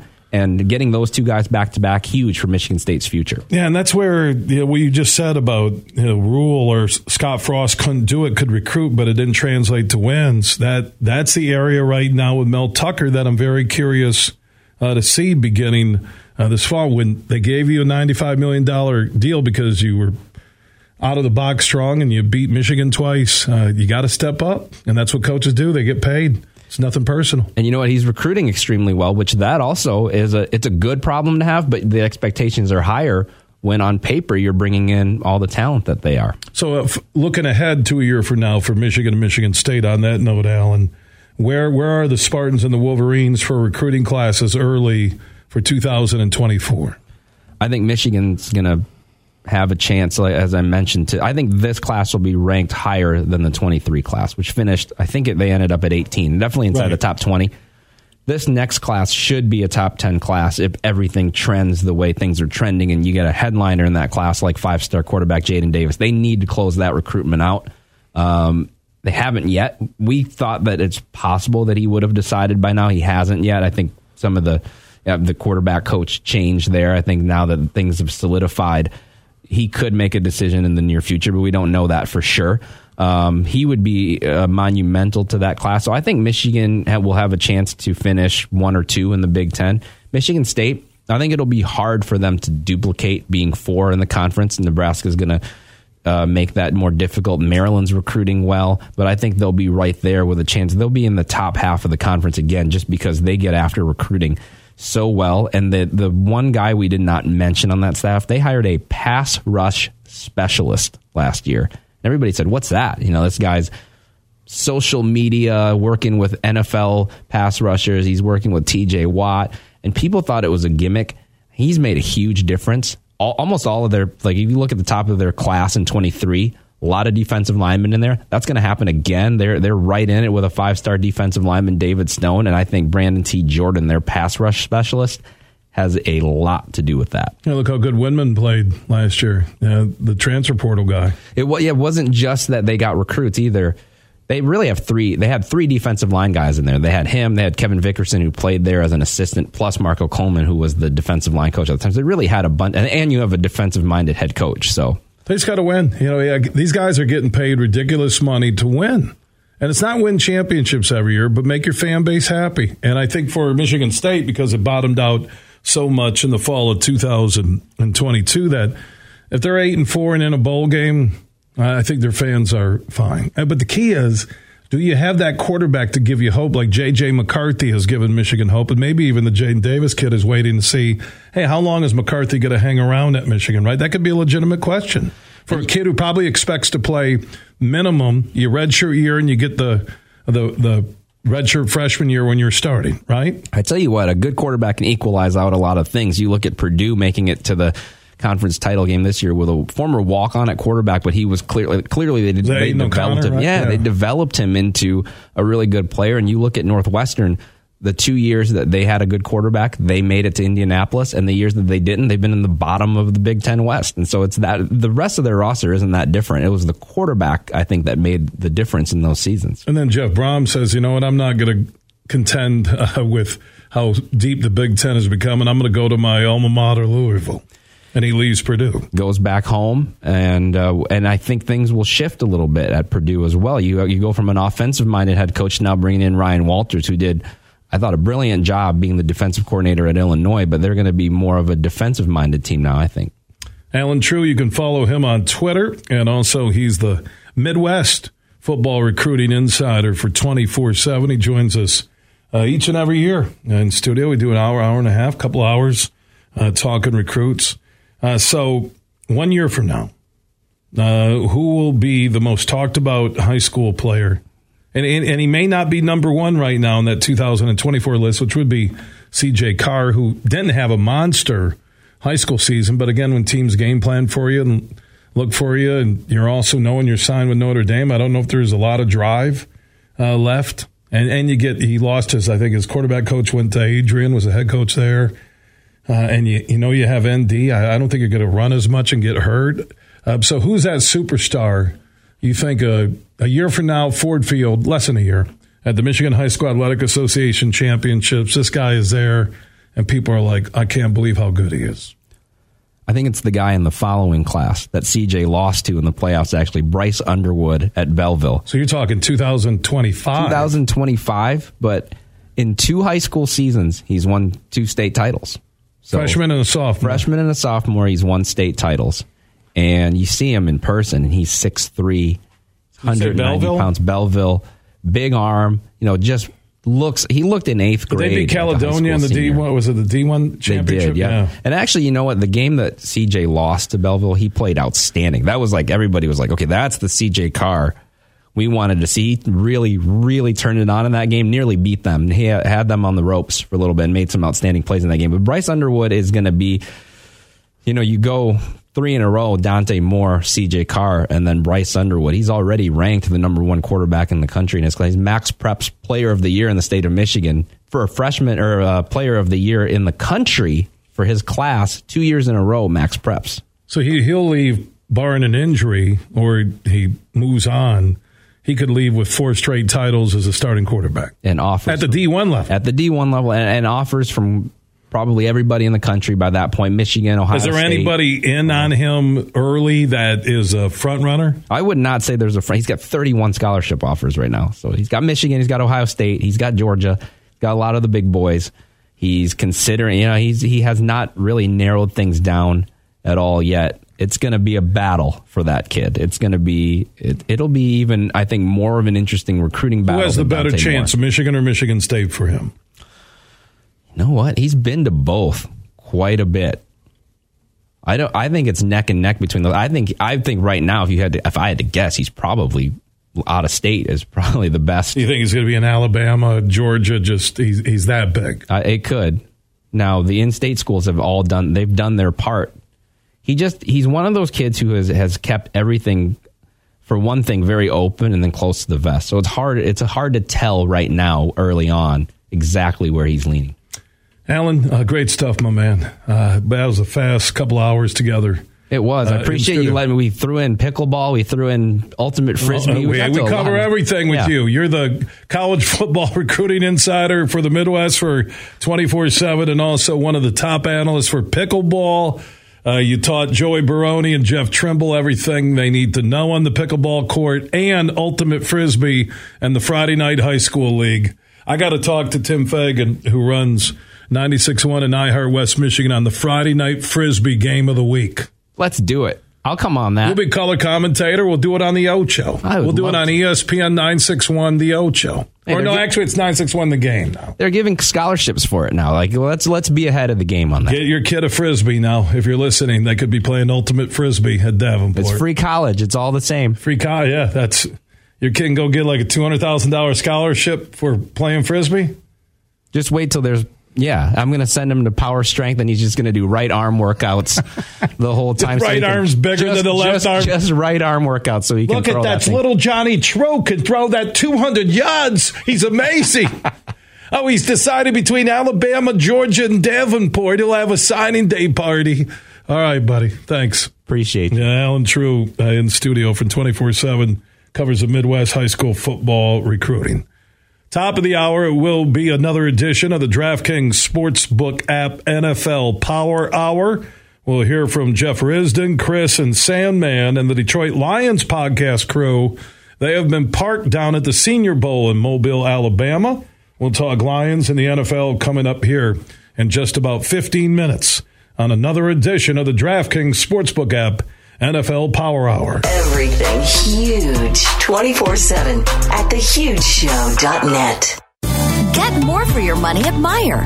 Everyone loves a soup and salad combo, so stock up to make your own at home. Right now, Earthbound Farm Organic Salads are buy one, get one for a dollar. Swanson's Broth is buy five, save five dollars. And Frederik's by Meijer Shrimp is buy one, get one 50% off. Top it off with buy five, save five dollars on Kraft shredded or chunk cheese. Plus, pay the same low Meijer prices no matter how you shop, in store or online. Exclusions apply. See all the deals in the Meijer app. We might have just come out with our most refreshing Michelob Ultra Organic Seltzer yet. It's called the Essential Collection. It's made with coconut water and real fruit juice, so it's always going to have a real refreshing fruit taste. Can refreshing get any more refreshing? Yep, it can, and it just did. Michelob Ultra Organic Seltzer, made with coconut water and real fruit juice for superior taste. It's only worth it if you enjoy it. Enjoy responsibly. Anheuser-Busch Michelob Ultra Organic Seltzer, IRC Beer, St. Louis, Missouri. We played for the thrill, that rush you feel with the game on the line. I'm Herman Moore, Lions All Pro wide receiver. Now, with Eagle Casino and Sports, the new sportsbook app from Soaring Eagle, anywhere I'm at, I'm still in the game. Sign up now and get up to $1,000. That's right, up to $1,000 for a risk free bet on your next favorite underdog, parlay, or prop. Eagle Casino and Sports. Made in Michigan, made for Michigan. Must be 21 or older in Michigan to play. Huge here for all the Mr. Car Wash locations across Michigan. You're going to want to look into that unlimited monthly pass that I use. Superfly Hayes, my producer, uses it. I can get my SUV washed as often as I like for one low price. You can sign up today. Just go to MrCarWash.com or stop by your local Mr. Car Wash location here in Michigan for the one close to you. And to get that unlimited pass, go to MrCarWash.com. You're listening to The Huge Show on the Michigan Sports Network.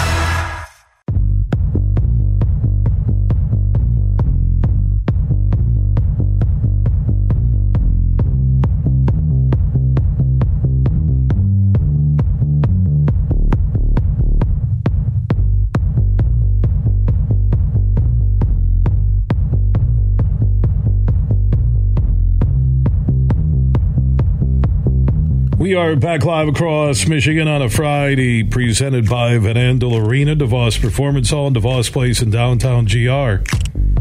Week from today, I will be at DeVos Place for the West Michigan Golf Show, one of the top golf shows in America. At DeVos Place in downtown Grand Rapids, it runs a week from today through the 11th and the 12th, and then after I'm done with the golf show later that weekend, Saturday and Sunday, our super weekend at the Tullymore Golf Resort in Canadian Lakes, Michigan. If you want to win an overnight stay for you and a guest, Saturday, Feb 11 and Sunday, Feb 12th, you'll get a free Super Sunday brunch with us. Uh, we have a lot going on before the Chiefs and the Eagles and a huge watch party inside the tap room at the Tullymore Golf Resort in Canadian Lakes, Michigan. That is less than an hour north of GR. Just go to the Huge Show Facebook page or at Huge Show on Twitter and enter. You must be 21, and we'll draw nine winners on Tuesday who will join us and get the two nights accommodations and also a foursome of golf at Tullymore St. Ives to use sometime in 2023. Just go to the Huge Show Facebook page and at Huge Show on Twitter. Superfly Hayes has been unbelievable today. Fantastic.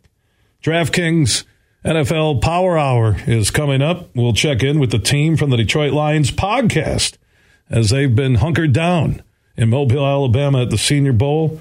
That and Lions and NFL conversation coming up on the only show willing to tell it like it is. Big, bad, huge.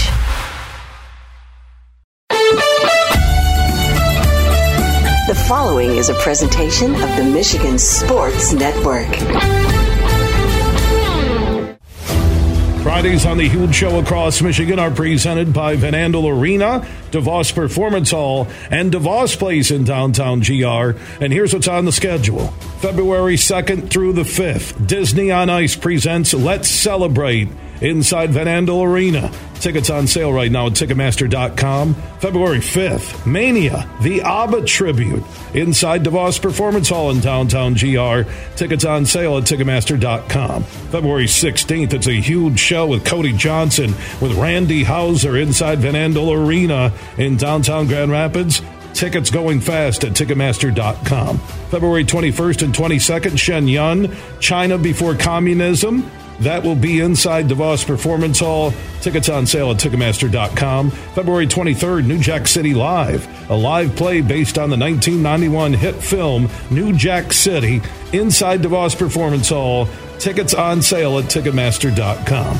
And February 24th, Joe Bonamassa live in concert at DeVos Performance Hall. February 25th, John Crist two showtimes at 4 and 7 inside DeVos Performance Hall in downtown GR. And February 27th, WWE Raw, Monday Night Live inside Van Andel Arena in downtown GR. Those tickets are smoking hot right now at Ticketmaster.com. And the show season is here at DeVos Place in downtown Grand Rapids. The Michigan International Auto Show runs this weekend at DeVos Place. February 10th through the 12th, it will be the West Michigan Golf Show at DeVos Place. And the Grand Rapids Boat Show is back February 15th through the 19th at DeVos Place in downtown GR.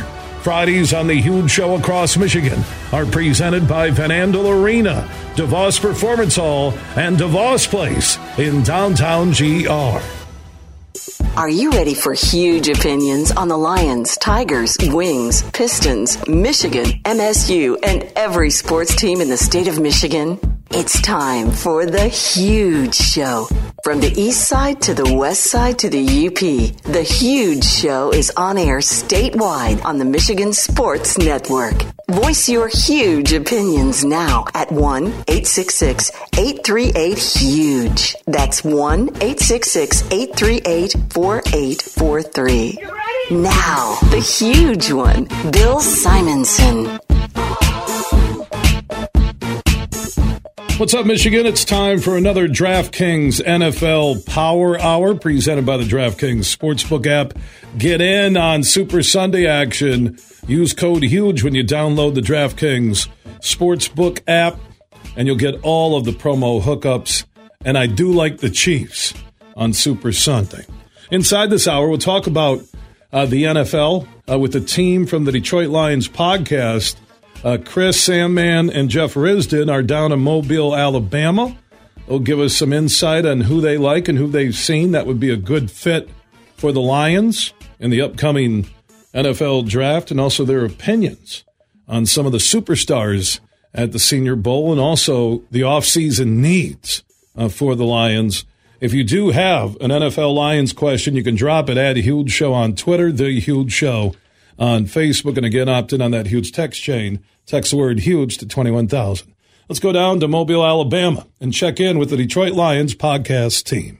Can I just break into a quick segment of uh, Chris's love affair? Yeah. who is it that Chris fell in love with, and Andy was with me all day. I wasn't trying to fall in love with anybody, right? It wasn't like I was like, look, I've, I've had two days. I'm not going to find somebody. I spent most of it in the pit and seen some play. But there was a guy that was just just beyond my glance, right? Just just kind of flipping his eyelashes at me here and there, and then today when it happens, it happens. It happens. Yep. It happens. Thank you. Um, I have to. I have to give my heart to Tyjae Spears, and I think both of you guys will, will agree.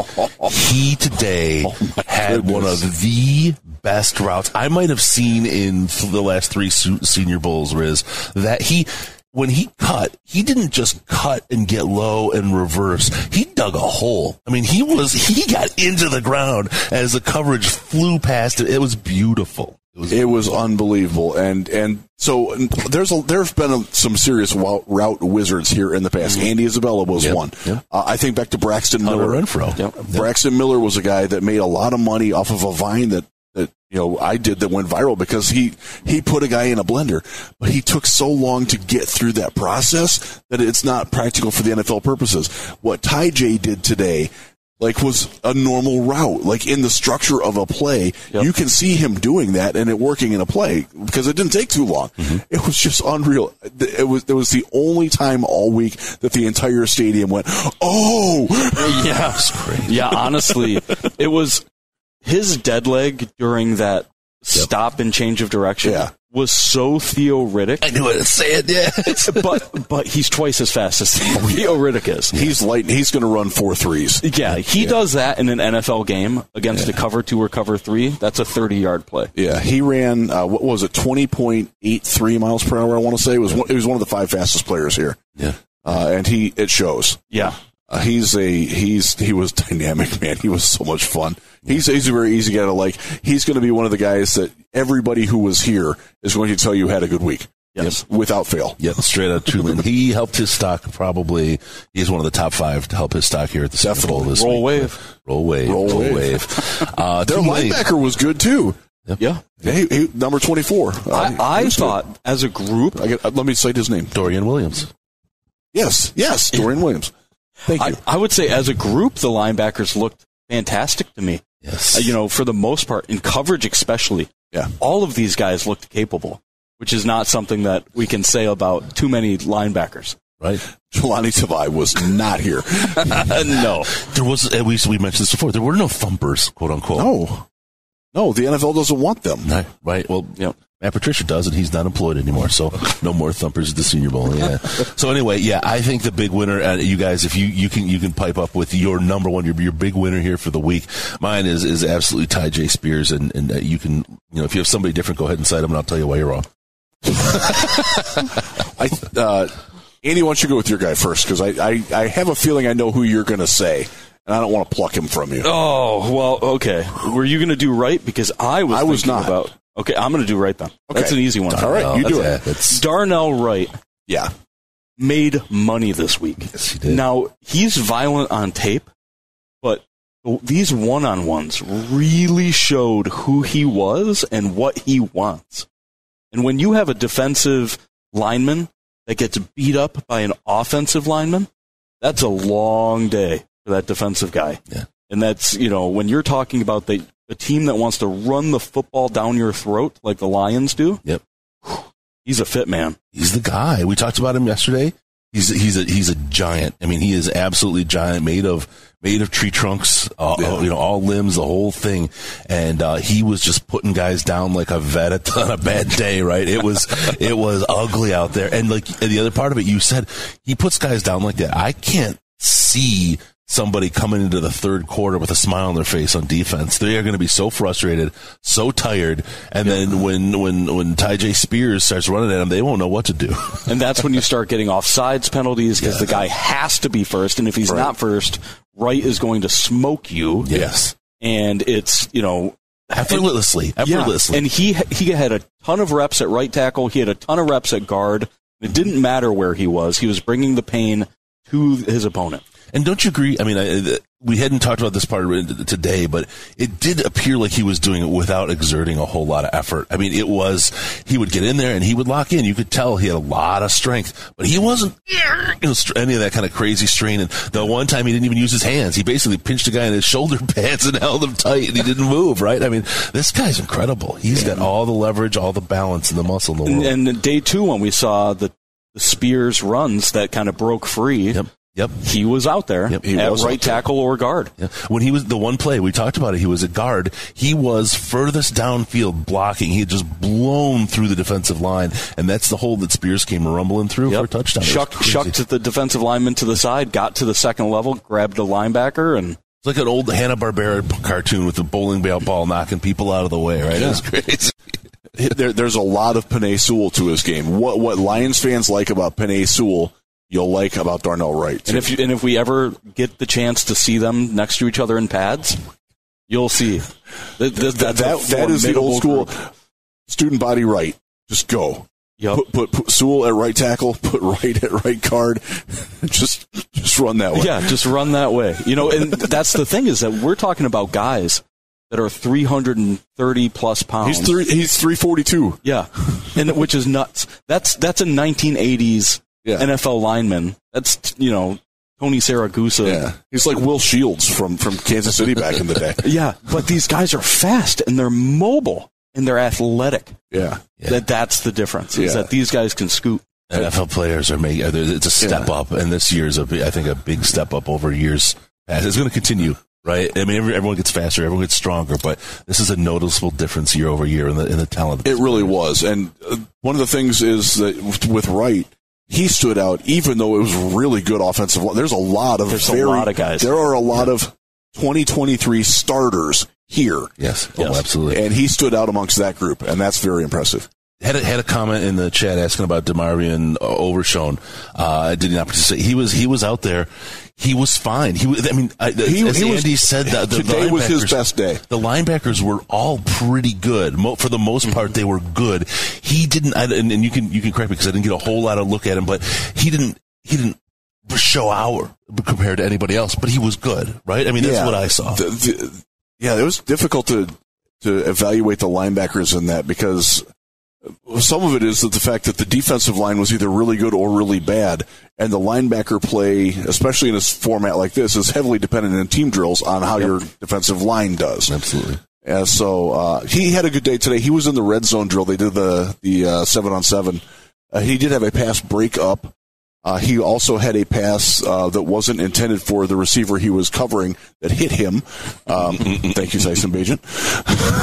that happened. That happened a lot. He hit a lot of things he didn't. He hit a lot of things. He hit the brick wall on the side with a pass that Yeah. wasn't intended to the side. Yeah, uh, yeah. He, uh, Overshown was fine. Uh, he's big. He's bigger than I thought he'd be in person. All right. Yeah. All right. So, uh, Riz, we're up to you. Who's your darling of the the senior bowl? Oh man, uh, I had a Isaac couple of candidates today, and and you guys, you guys stole honestly the, the, the my two favorite players from here. I'll, I'll, let you- I'll let you do that. Uh, I'm going to go with Durham Payne, the tight end from Purdue. That was my other choice. I knew you were going there. he was phenomenal today. That one catch, do you want just describe that? Because I, I want you to put it in words. You know the one. he he made a catch where he was being closed upon. Yes. and he he caught it and secured it quickly and completed the process of the catch going to the ground despite getting just blasted. His helmet flew His off helmet and went flew, 15 yes. feet. Yeah. Yeah. He didn't give a crap. It he was- got up yeah. and he was like, "Bring it!" He almost headbutted, and then he realized he didn't have his helmet. I mean, he was up to his. He was like, it was crazy, and then he was out there, and then they did the great celebration. He did not stop anything you do after you score. Yeah. and to get his helmet, he did everything. Had all the fun, did the stuff, high fives, hitting butts, the whole thing. And then when it was all over, okay, I'm gonna go get my helmet now. He didn't care. He had he had he would have played without a helmet. He didn't care. Yeah, he was he was very good today. Uh, he was a guy um, in the red zone drill uh, that I was talking about earlier when I was sitting with Ben. He had two cut touchdown catches in that. And I'm not sure that there were two other catches. Period. And one of the catches, he went down um, well down to his left, which would have been his inside. The throw was supposed to be outside, and it was inside. And he batted it with his left hand up into his right and made the catch. Being able to catch a poorly thrown ball is an incredibly underappreciated skill. And maybe it was his time at Purdue where that helped him do it, but he he knows how to do it. that was for you, Wisco.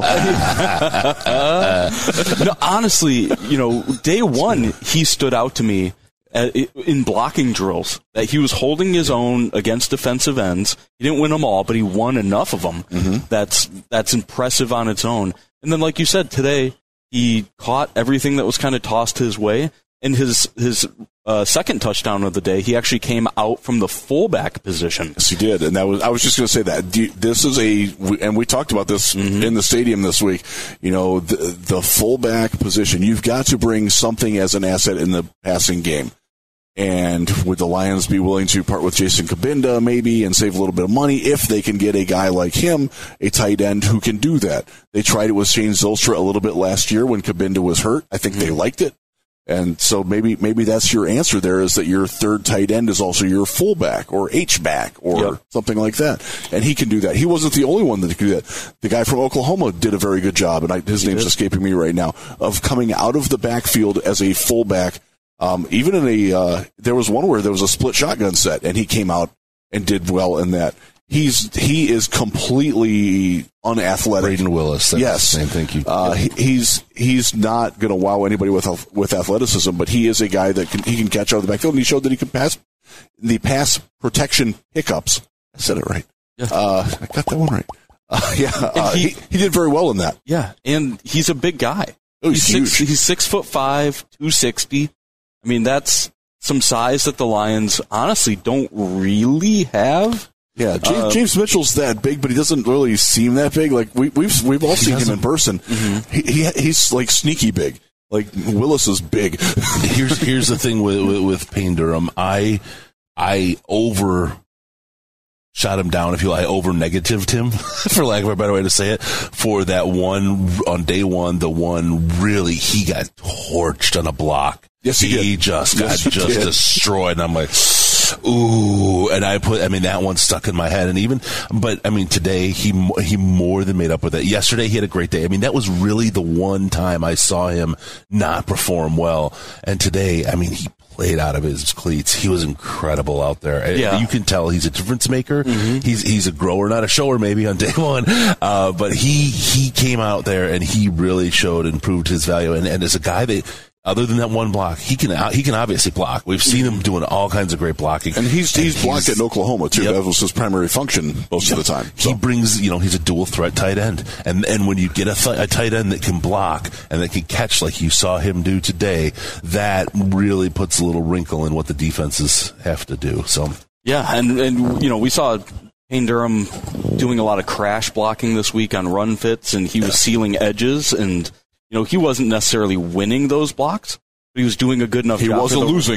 for the Yeah, running yeah. back to get outside. That's that's all we need. You don't need a pancake every block. You just need to get in the way sometimes. yeah, Yeah, and with the running backs that they had on that roster, um, you know, that that that's a good thing because they didn't have necessarily like the between the tackles hammer.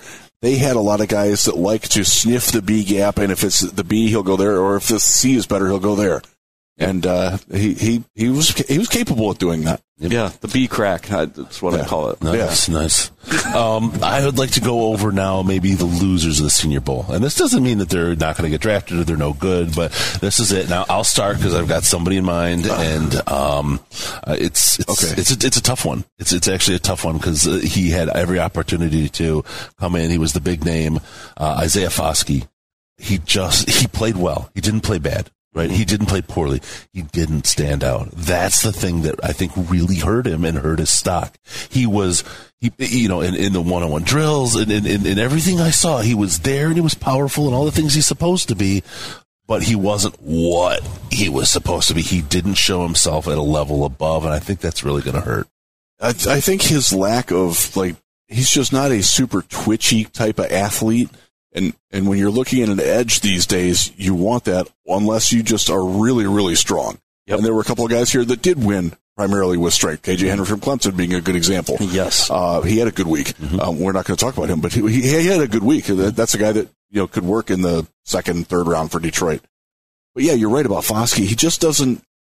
It just didn't like he, he wasn't bad, but he didn't do anything to help himself. And, and when you're Isaiah Foskey and you're a potential first round draft pick, you come to the Senior Bowl, you have to look better than other people. Right. And he, if if you took numbers and helmets away from these guys, I, mm-hmm. there's I couldn't tell you who Foskey was. I probably would have chose somebody else and said that's probably Foskey. Yeah, and and like we we saw him at the feature. He was one of the featured interviews on the mm-hmm. first day. Yeah, great guy. Yeah. Like a guy that you we know he would fit like personality wise and grit wise into Detroit. Absolutely, he so. would. Yeah. So not again, not to knock him, not to say Right. he's a great player, but he's a guy that you expected to stand out because the, the, the first round picks at the Senior Bowl are, are fewer, much fewer and further between, and he is the potential first round pick, the the, the premier guy, and he just didn't have it. And I, and, and and I will caveat this, but we, I mean, we all saw it, we all agreed. We again, I'll go to Justin Herbert. We all saw it, we all agreed, mm-hmm. and he was better than what he showed at the Senior Bowl. So there's more to look at, more to think about. But when we saw him live with this level of talent, we didn't get out of him what we expected. And and it's it's this is the spot to show that you're a defensive lineman guy. That Yeah. you're a dude. Yeah. Ezekiel Ansah did it. Brandon Graham did it. Oh yeah, he did. There's Oh, a yeah, lot of guys that showed up here, Oh, made people look like fools, and moved 20 spots higher on the draft board than people thought. And it's you know for Isaiah Foskey, I think it's just a, a little bit of a bummer that he didn't uh, show up the way he probably hoped he would. Yeah. All right, Riz, just let's brought up uh, Brandon Graham here. I, I I was here for that. That was special. Like nobody could touch him. Yeah, It's like that when was- he's the that was offensive lineman wild. didn't have hands. Yeah. let's move. Let's move on to you, Riz. Who was your loser of the Senior Bowl? Can I say all quarterbacks? that was what I was going to say. All the quarterbacks. All right, uh, I'll I'll I'll pick Quarterback position. the quarterback. Yeah, do it, do it, Riz, do Uh, it. yeah, so the quarterbacks. Yeah, it just wasn't a great week. Um, like Clayton Tune was fine on Tuesday. I thought that today Jaren Hall was the best of the group. Uh, I, it, Tyson Bagent had a couple of moments. He's capable of making some very impressive throws, but the throws that aren't them, uh, I really, I honestly, I, I do not say this lightly. I really thought I was watching Tim Boyle. Like it's that rough. Yeah, no, no. Now, now he's a D two kid that's coming up that hasn't played against this level of competition, so he's got time to remedy that. Mhm. But it was not good. It, It- really wasn't good. Very rough week. Yeah, And there's been a couple of senior bowls where that's kind of been the case, but this week in particular felt yeah, pretty gnarly. yeah. Jake Haener is another one. I came here thinking that this is a guy that I could maybe be interested in the fourth or fifth round. If my team drafts him, I'm going to be very upset. First off, he's tiny, not just like short. He's small. Yeah. Uh, I got a chance to stand next to him today, and uh, seeing seeing people that I know standing next to him that I I know their relative size and composition. Like he's just like slight, Slight is a perfect way. and he's he does not have a strong arm. It's not always accurate. He just did not have a. Uh, We we saw a lot of sinkers today. yes, Balls that came out that looked like they were on the right trajectory, Yeah. and then would just drop a few yards in front of the receiver. Yeah, so uh, I'm pretty out on him as well.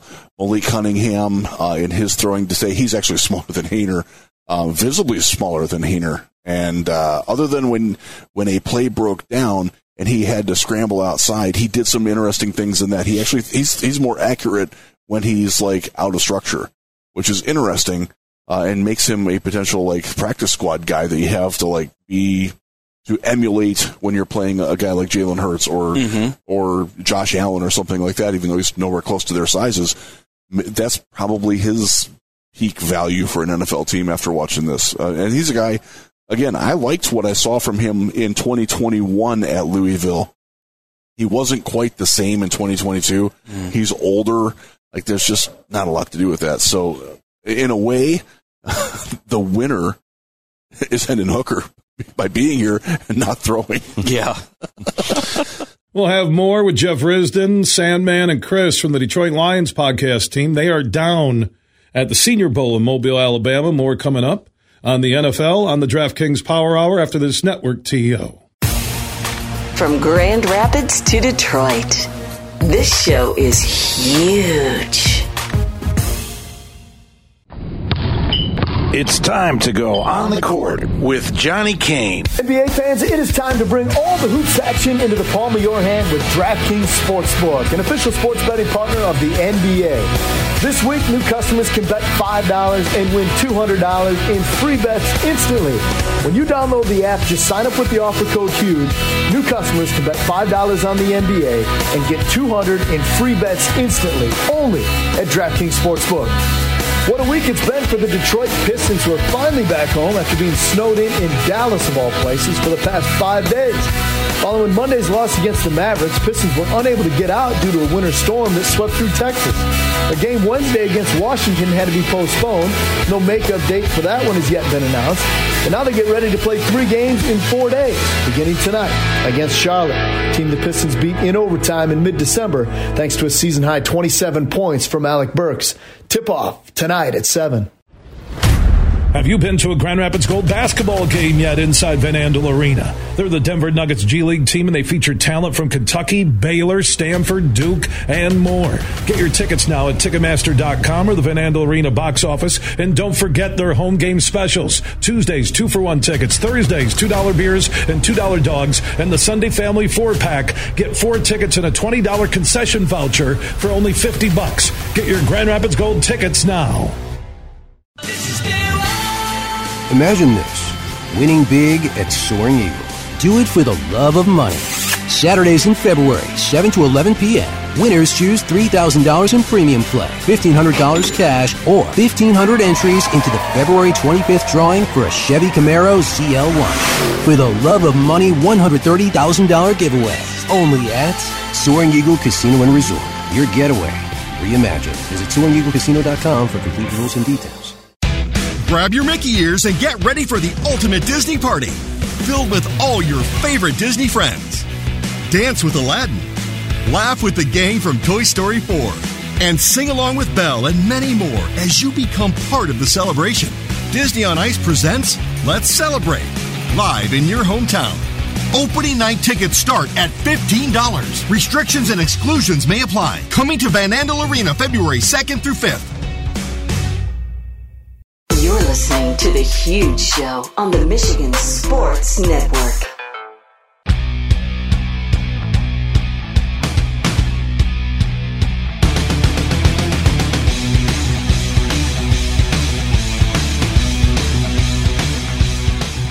We are back on the DraftKings NFL Power Hour. Make sure you download the DraftKings Sportsbook app and use that code HUGE when you sign up to always get the hookups. Now, inside this hour, we've been hearing from the Detroit Lions podcast team, Chris Sandman and Jeff Risdon, who are down in Mobile, Alabama at the Senior Bowl. And here's their conversation about players who have stuck out that would be a perfect fit in Allen Park with your Detroit Lions. All right, uh, Mr. Risdon uh, from right. the Frenchland, what do you have for us today? uh, I'm going to go. Um, so this is a guy that I watched some today. Darius Rush from uh, it's cornerback from South Carolina, and the only reason I really focused on him was because he was the fastest player here.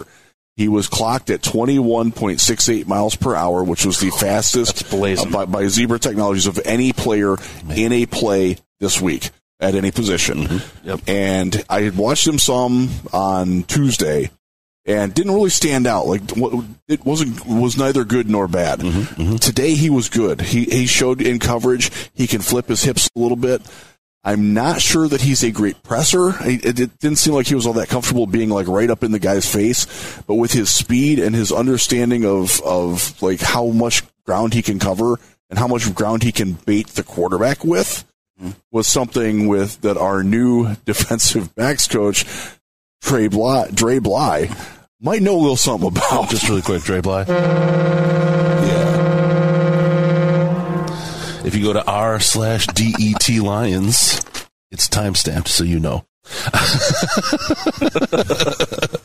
and don't don't get offended by the message. It was for somebody in particular. They know who they are. okay. yeah, so uh, I liked what I saw from Rush. I, I have watched some South Carolina. He had some good reps. He really had a bad game. Uh, I want to say it was Tennessee, actually, that he didn't play very well. But yeah, there, I'm going to watch more of him so I'm better abreast of his entire game. But from what I saw today, and with that raw speed at his size, Yeah, and he's he's not a small guy. he's he's over six feet tall. His his arms, I believe, are 33 and change. Uh, so that that's a guy that I'm definitely interested in. And the way he's generally projected right now is in the 200s. So you're looking at like late fifth, sixth, seventh round. Uh, a guy like that with that kind of speed and measurables is a guy that you can work with. You know, bring him in, see what Dre can do with him, see what you know Aaron Glenn can do with him if Aaron Glenn's still here. Yep. Uh, and maybe you've got something in a year or two. There you go. I agree. All right, roundtable. Let's All hit you right. up, uh, Andrew. We're going to go with Cameron Young from Mississippi State, 93. He, we talked about him earlier in the week, but he was violent and he continued that throughout the entire week of practice. When he hit his hands on, on the offensive lineman, you could hear it from 40 yards away. It sounded different, didn't it? It did. He had the loudest hands of anybody on the defensive line Which is group. good, yeah. when he is, and he was a guy that was putting everybody into concave backs. He was getting up under people, pushing up, and he's six foot three. He's not a small guy. He's not a small guy by any stretch, but you know when he would he was getting guys up on their toes and then ripping and moving past them. You know that's base that basically that's exactly what the Lions need from a defensive lineman. And they have some guys that can kind of do that right now, but we haven't really seen enough. He- And you know what? Now that you mentioned of that, he plays stylistically similar to Alim McNeill. He really does. He does. I, I, and I just made that connection. So yeah, if and actually I was going to make that just right now. There you go. How it's a it's a stack and shed motion that he did a lot this week, which is the that's the Alim McNeill. Yeah. But I would say that his you know, if you were to flip flop the run and the pass, that Alim is a little bit better at the run. I would argue that Cameron's a little bit better at the pass as getting past his man to get to the quarterback. Sure. But that's still, you know, that's incredibly valuable, especially now that the Lions have some defensive ends that are worth a darn. Yep. That uh, you know, they got a lot of them. they, they really do. They really do. I got to go back as we move. To, we'll, we'll get our last player each here as we do our roundtable. But I want to hit one guy we talked about and we didn't bring up as potential for the Lions, and, and that was uh, Darnell Wright. I, I, we talked about uh, Payne Durham and we talked about uh, Spears, but we didn't talk about Darnell Wright. And I think he would be an incredible uh, guard kind of guy for the Lions. If he you want him, you're going to have to take him at 18. Yep, that's the hard part. That's the hard part. He part. will not be there when they pick in the 40s, whenever that 40 it was a 47. Yep. But there's all kinds of packages to put picks in different ways, in Oh, different yeah. places, right? And, and Holmes is a wheeler Yeah. dealer. but- Again, do not be married to the numbers that they're at now. Exactly. Not so, at all. So, so Wright is a guy that I could see as a lion. He has again the Penei Sewell kind of insides, his the mentality. The, he's going to eat you. Don't even walk up like a defensive like a defensive player because that's not who you're. The one you're in the room with me. I'm not in the room with you. Kind of mentality. And uh, I think he's a guy that could fit well. All right, I'm going to go for my last guy, uh, Keanu Benton from Wisconsin, and I hate this because it's it's too much love for boy for Wisco in the slack, and he's going to feel too big headed, but. I have to. The guy was just again uh, on the defensive line. He was violent. Big man can he play. pushed people around. He was fast. He had uh, all the, the, the all the things you want to see from a guy at a position the Lions need help in, and he he stood out. Um, there's a couple other guys that I thought were a little bit better, but I can see him very much taking that role in the Lions, depending where the, the others go and fall within the draft. So I, I, I could definitely keep an eye on. To him. me, when I watched him this week, he looked like a really good two gapper. Yeah. He really shed well, especially in the team portions of the drill. Uh, you know, he was able to move laterally pretty quick, quickly along the line to get to where he needed to fill. And, uh, you know, that's definitely what the Lions like to do, especially in their run fits and their run defense. Get, get guys scooting around. All right. Uh, anything on that, Riz? Or you want to go to, to your last pick of the round table discussion? I, I thought he was very good, uh, and I had pegged him as a potential third round pick. I, not not in that way, as a potential third round pick for the Lions uh, before we got here, and I feel better about that actually. Like I, like, and that's about the range where I think he's going to come off that sixty to 75, 85 range. Yep. And uh, again, I know the uh, we're going to have to put this on repeat ad nauseum. I know the Lions don't have a fourth round pick now. That does not mean they're not making a fourth round pick. Correct. Y'all got to get past the, the current for what the future might be. Yeah.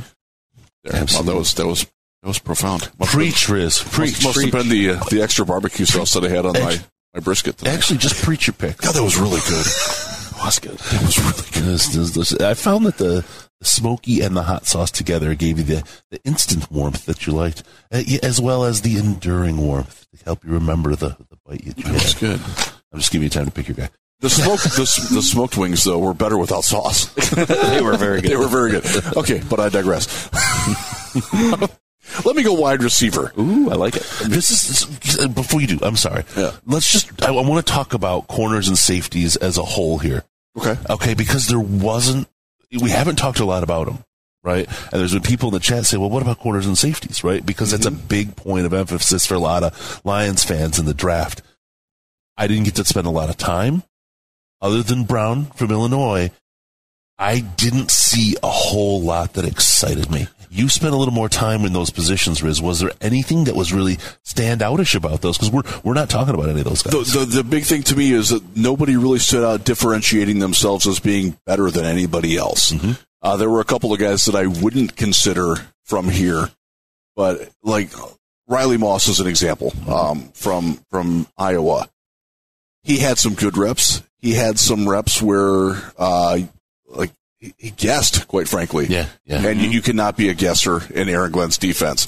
That's why number 24 won't be back. yes. so uh, I don't think he's a good fit. I guess. Um, good athlete, though. I mean, he topped 20 miles per hour as well on, on the start. So there weren't many guys that did that. But just, and like, there were some guys that made good plays. Um, uh, the dude from Oklahoma made a couple of good plays, but he also was on the business end of a couple of like, oh man, like dude. Um, and I should probably look up their names because I just I just called them by, by The dude from number, Oklahoma? number and helmet.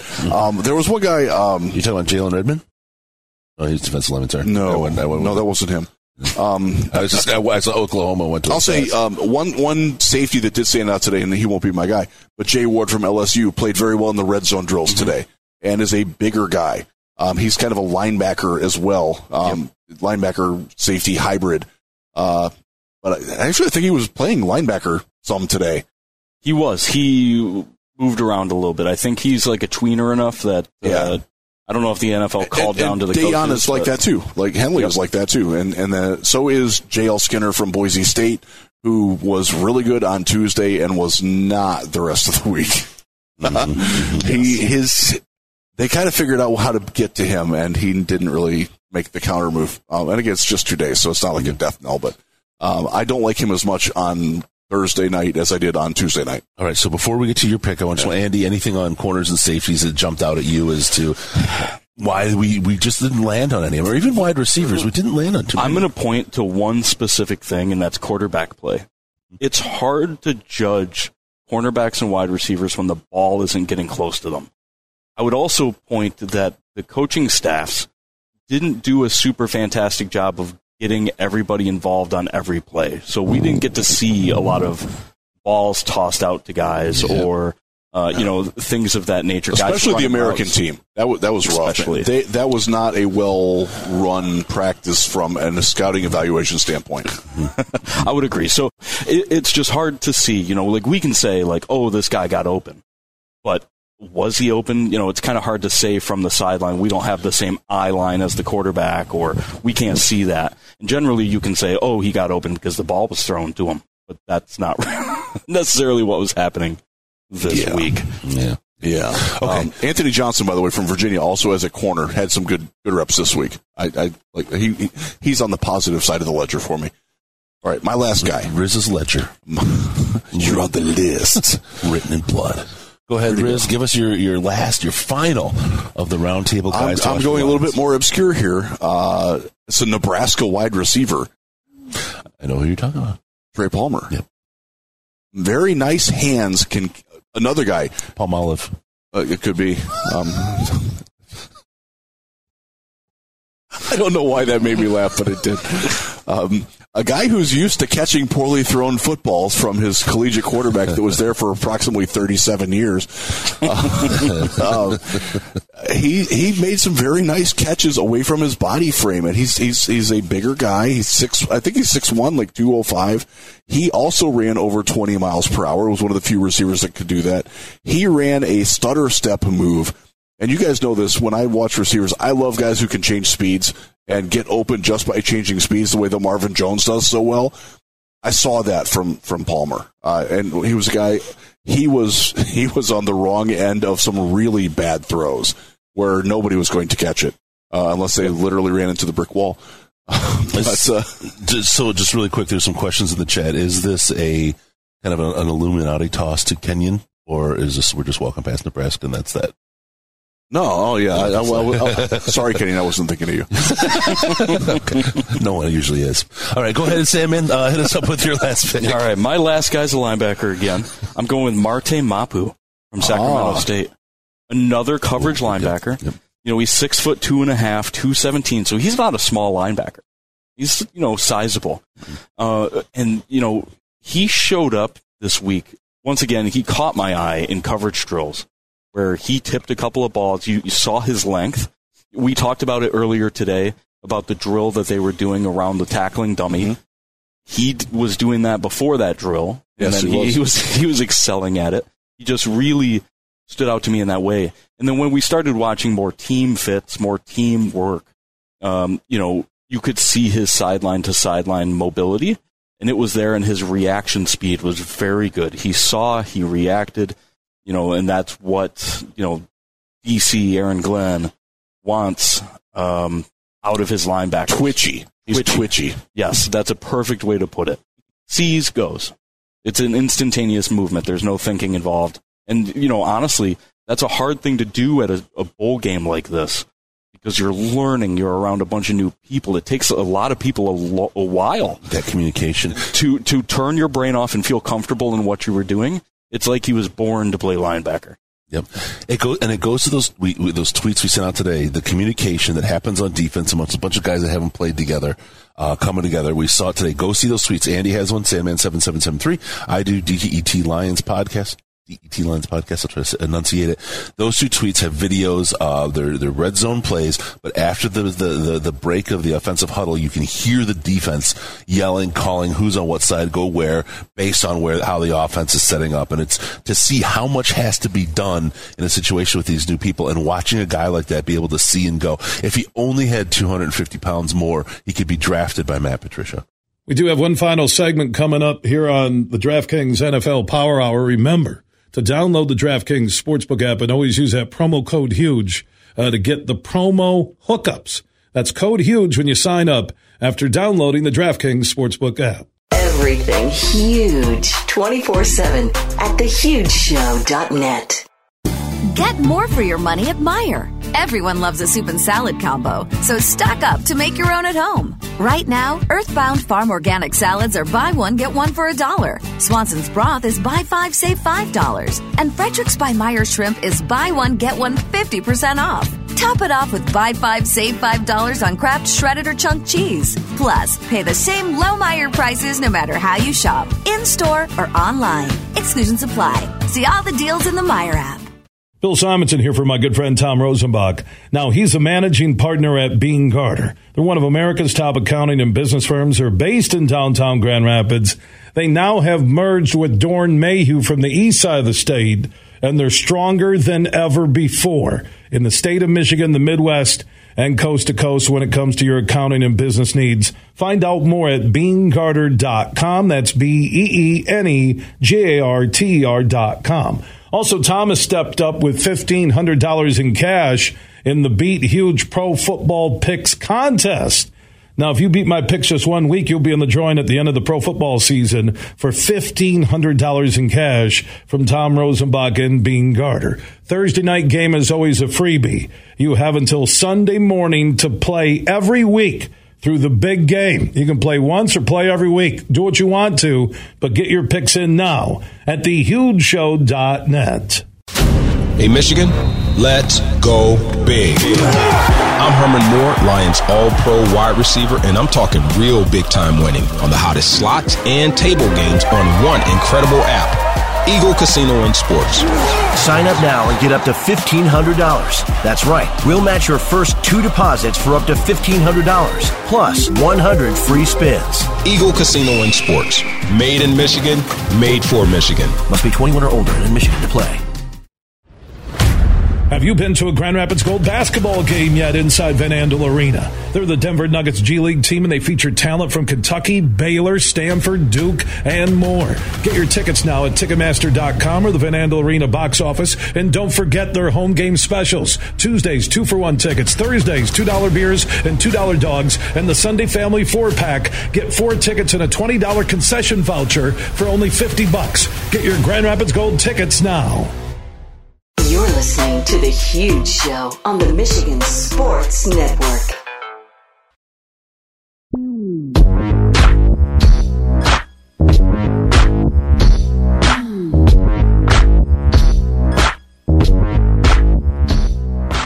Final segment on this DraftKings Sportsbook app NFL Power Hour. If you want to get in on Super Sunday and all the action, all the prop bets, same game parlays, and more, just download the DraftKings Sportsbook app and use that code HUGE when you sign up to get the promo hookups. And also, right now, if you use code HUGE when you sign up, you can bet five bucks on an NBA game and get $200 in free bets instantly. That's code HUGE when you sign up after downloading the DraftKings Sportsbook app. If you missed any of our interviews this week, any hours, any full shows, our podcasts are free and we are everywhere. Just search the huge show where you download podcasts and you can catch up and listen on your schedule. Big, bad, huge.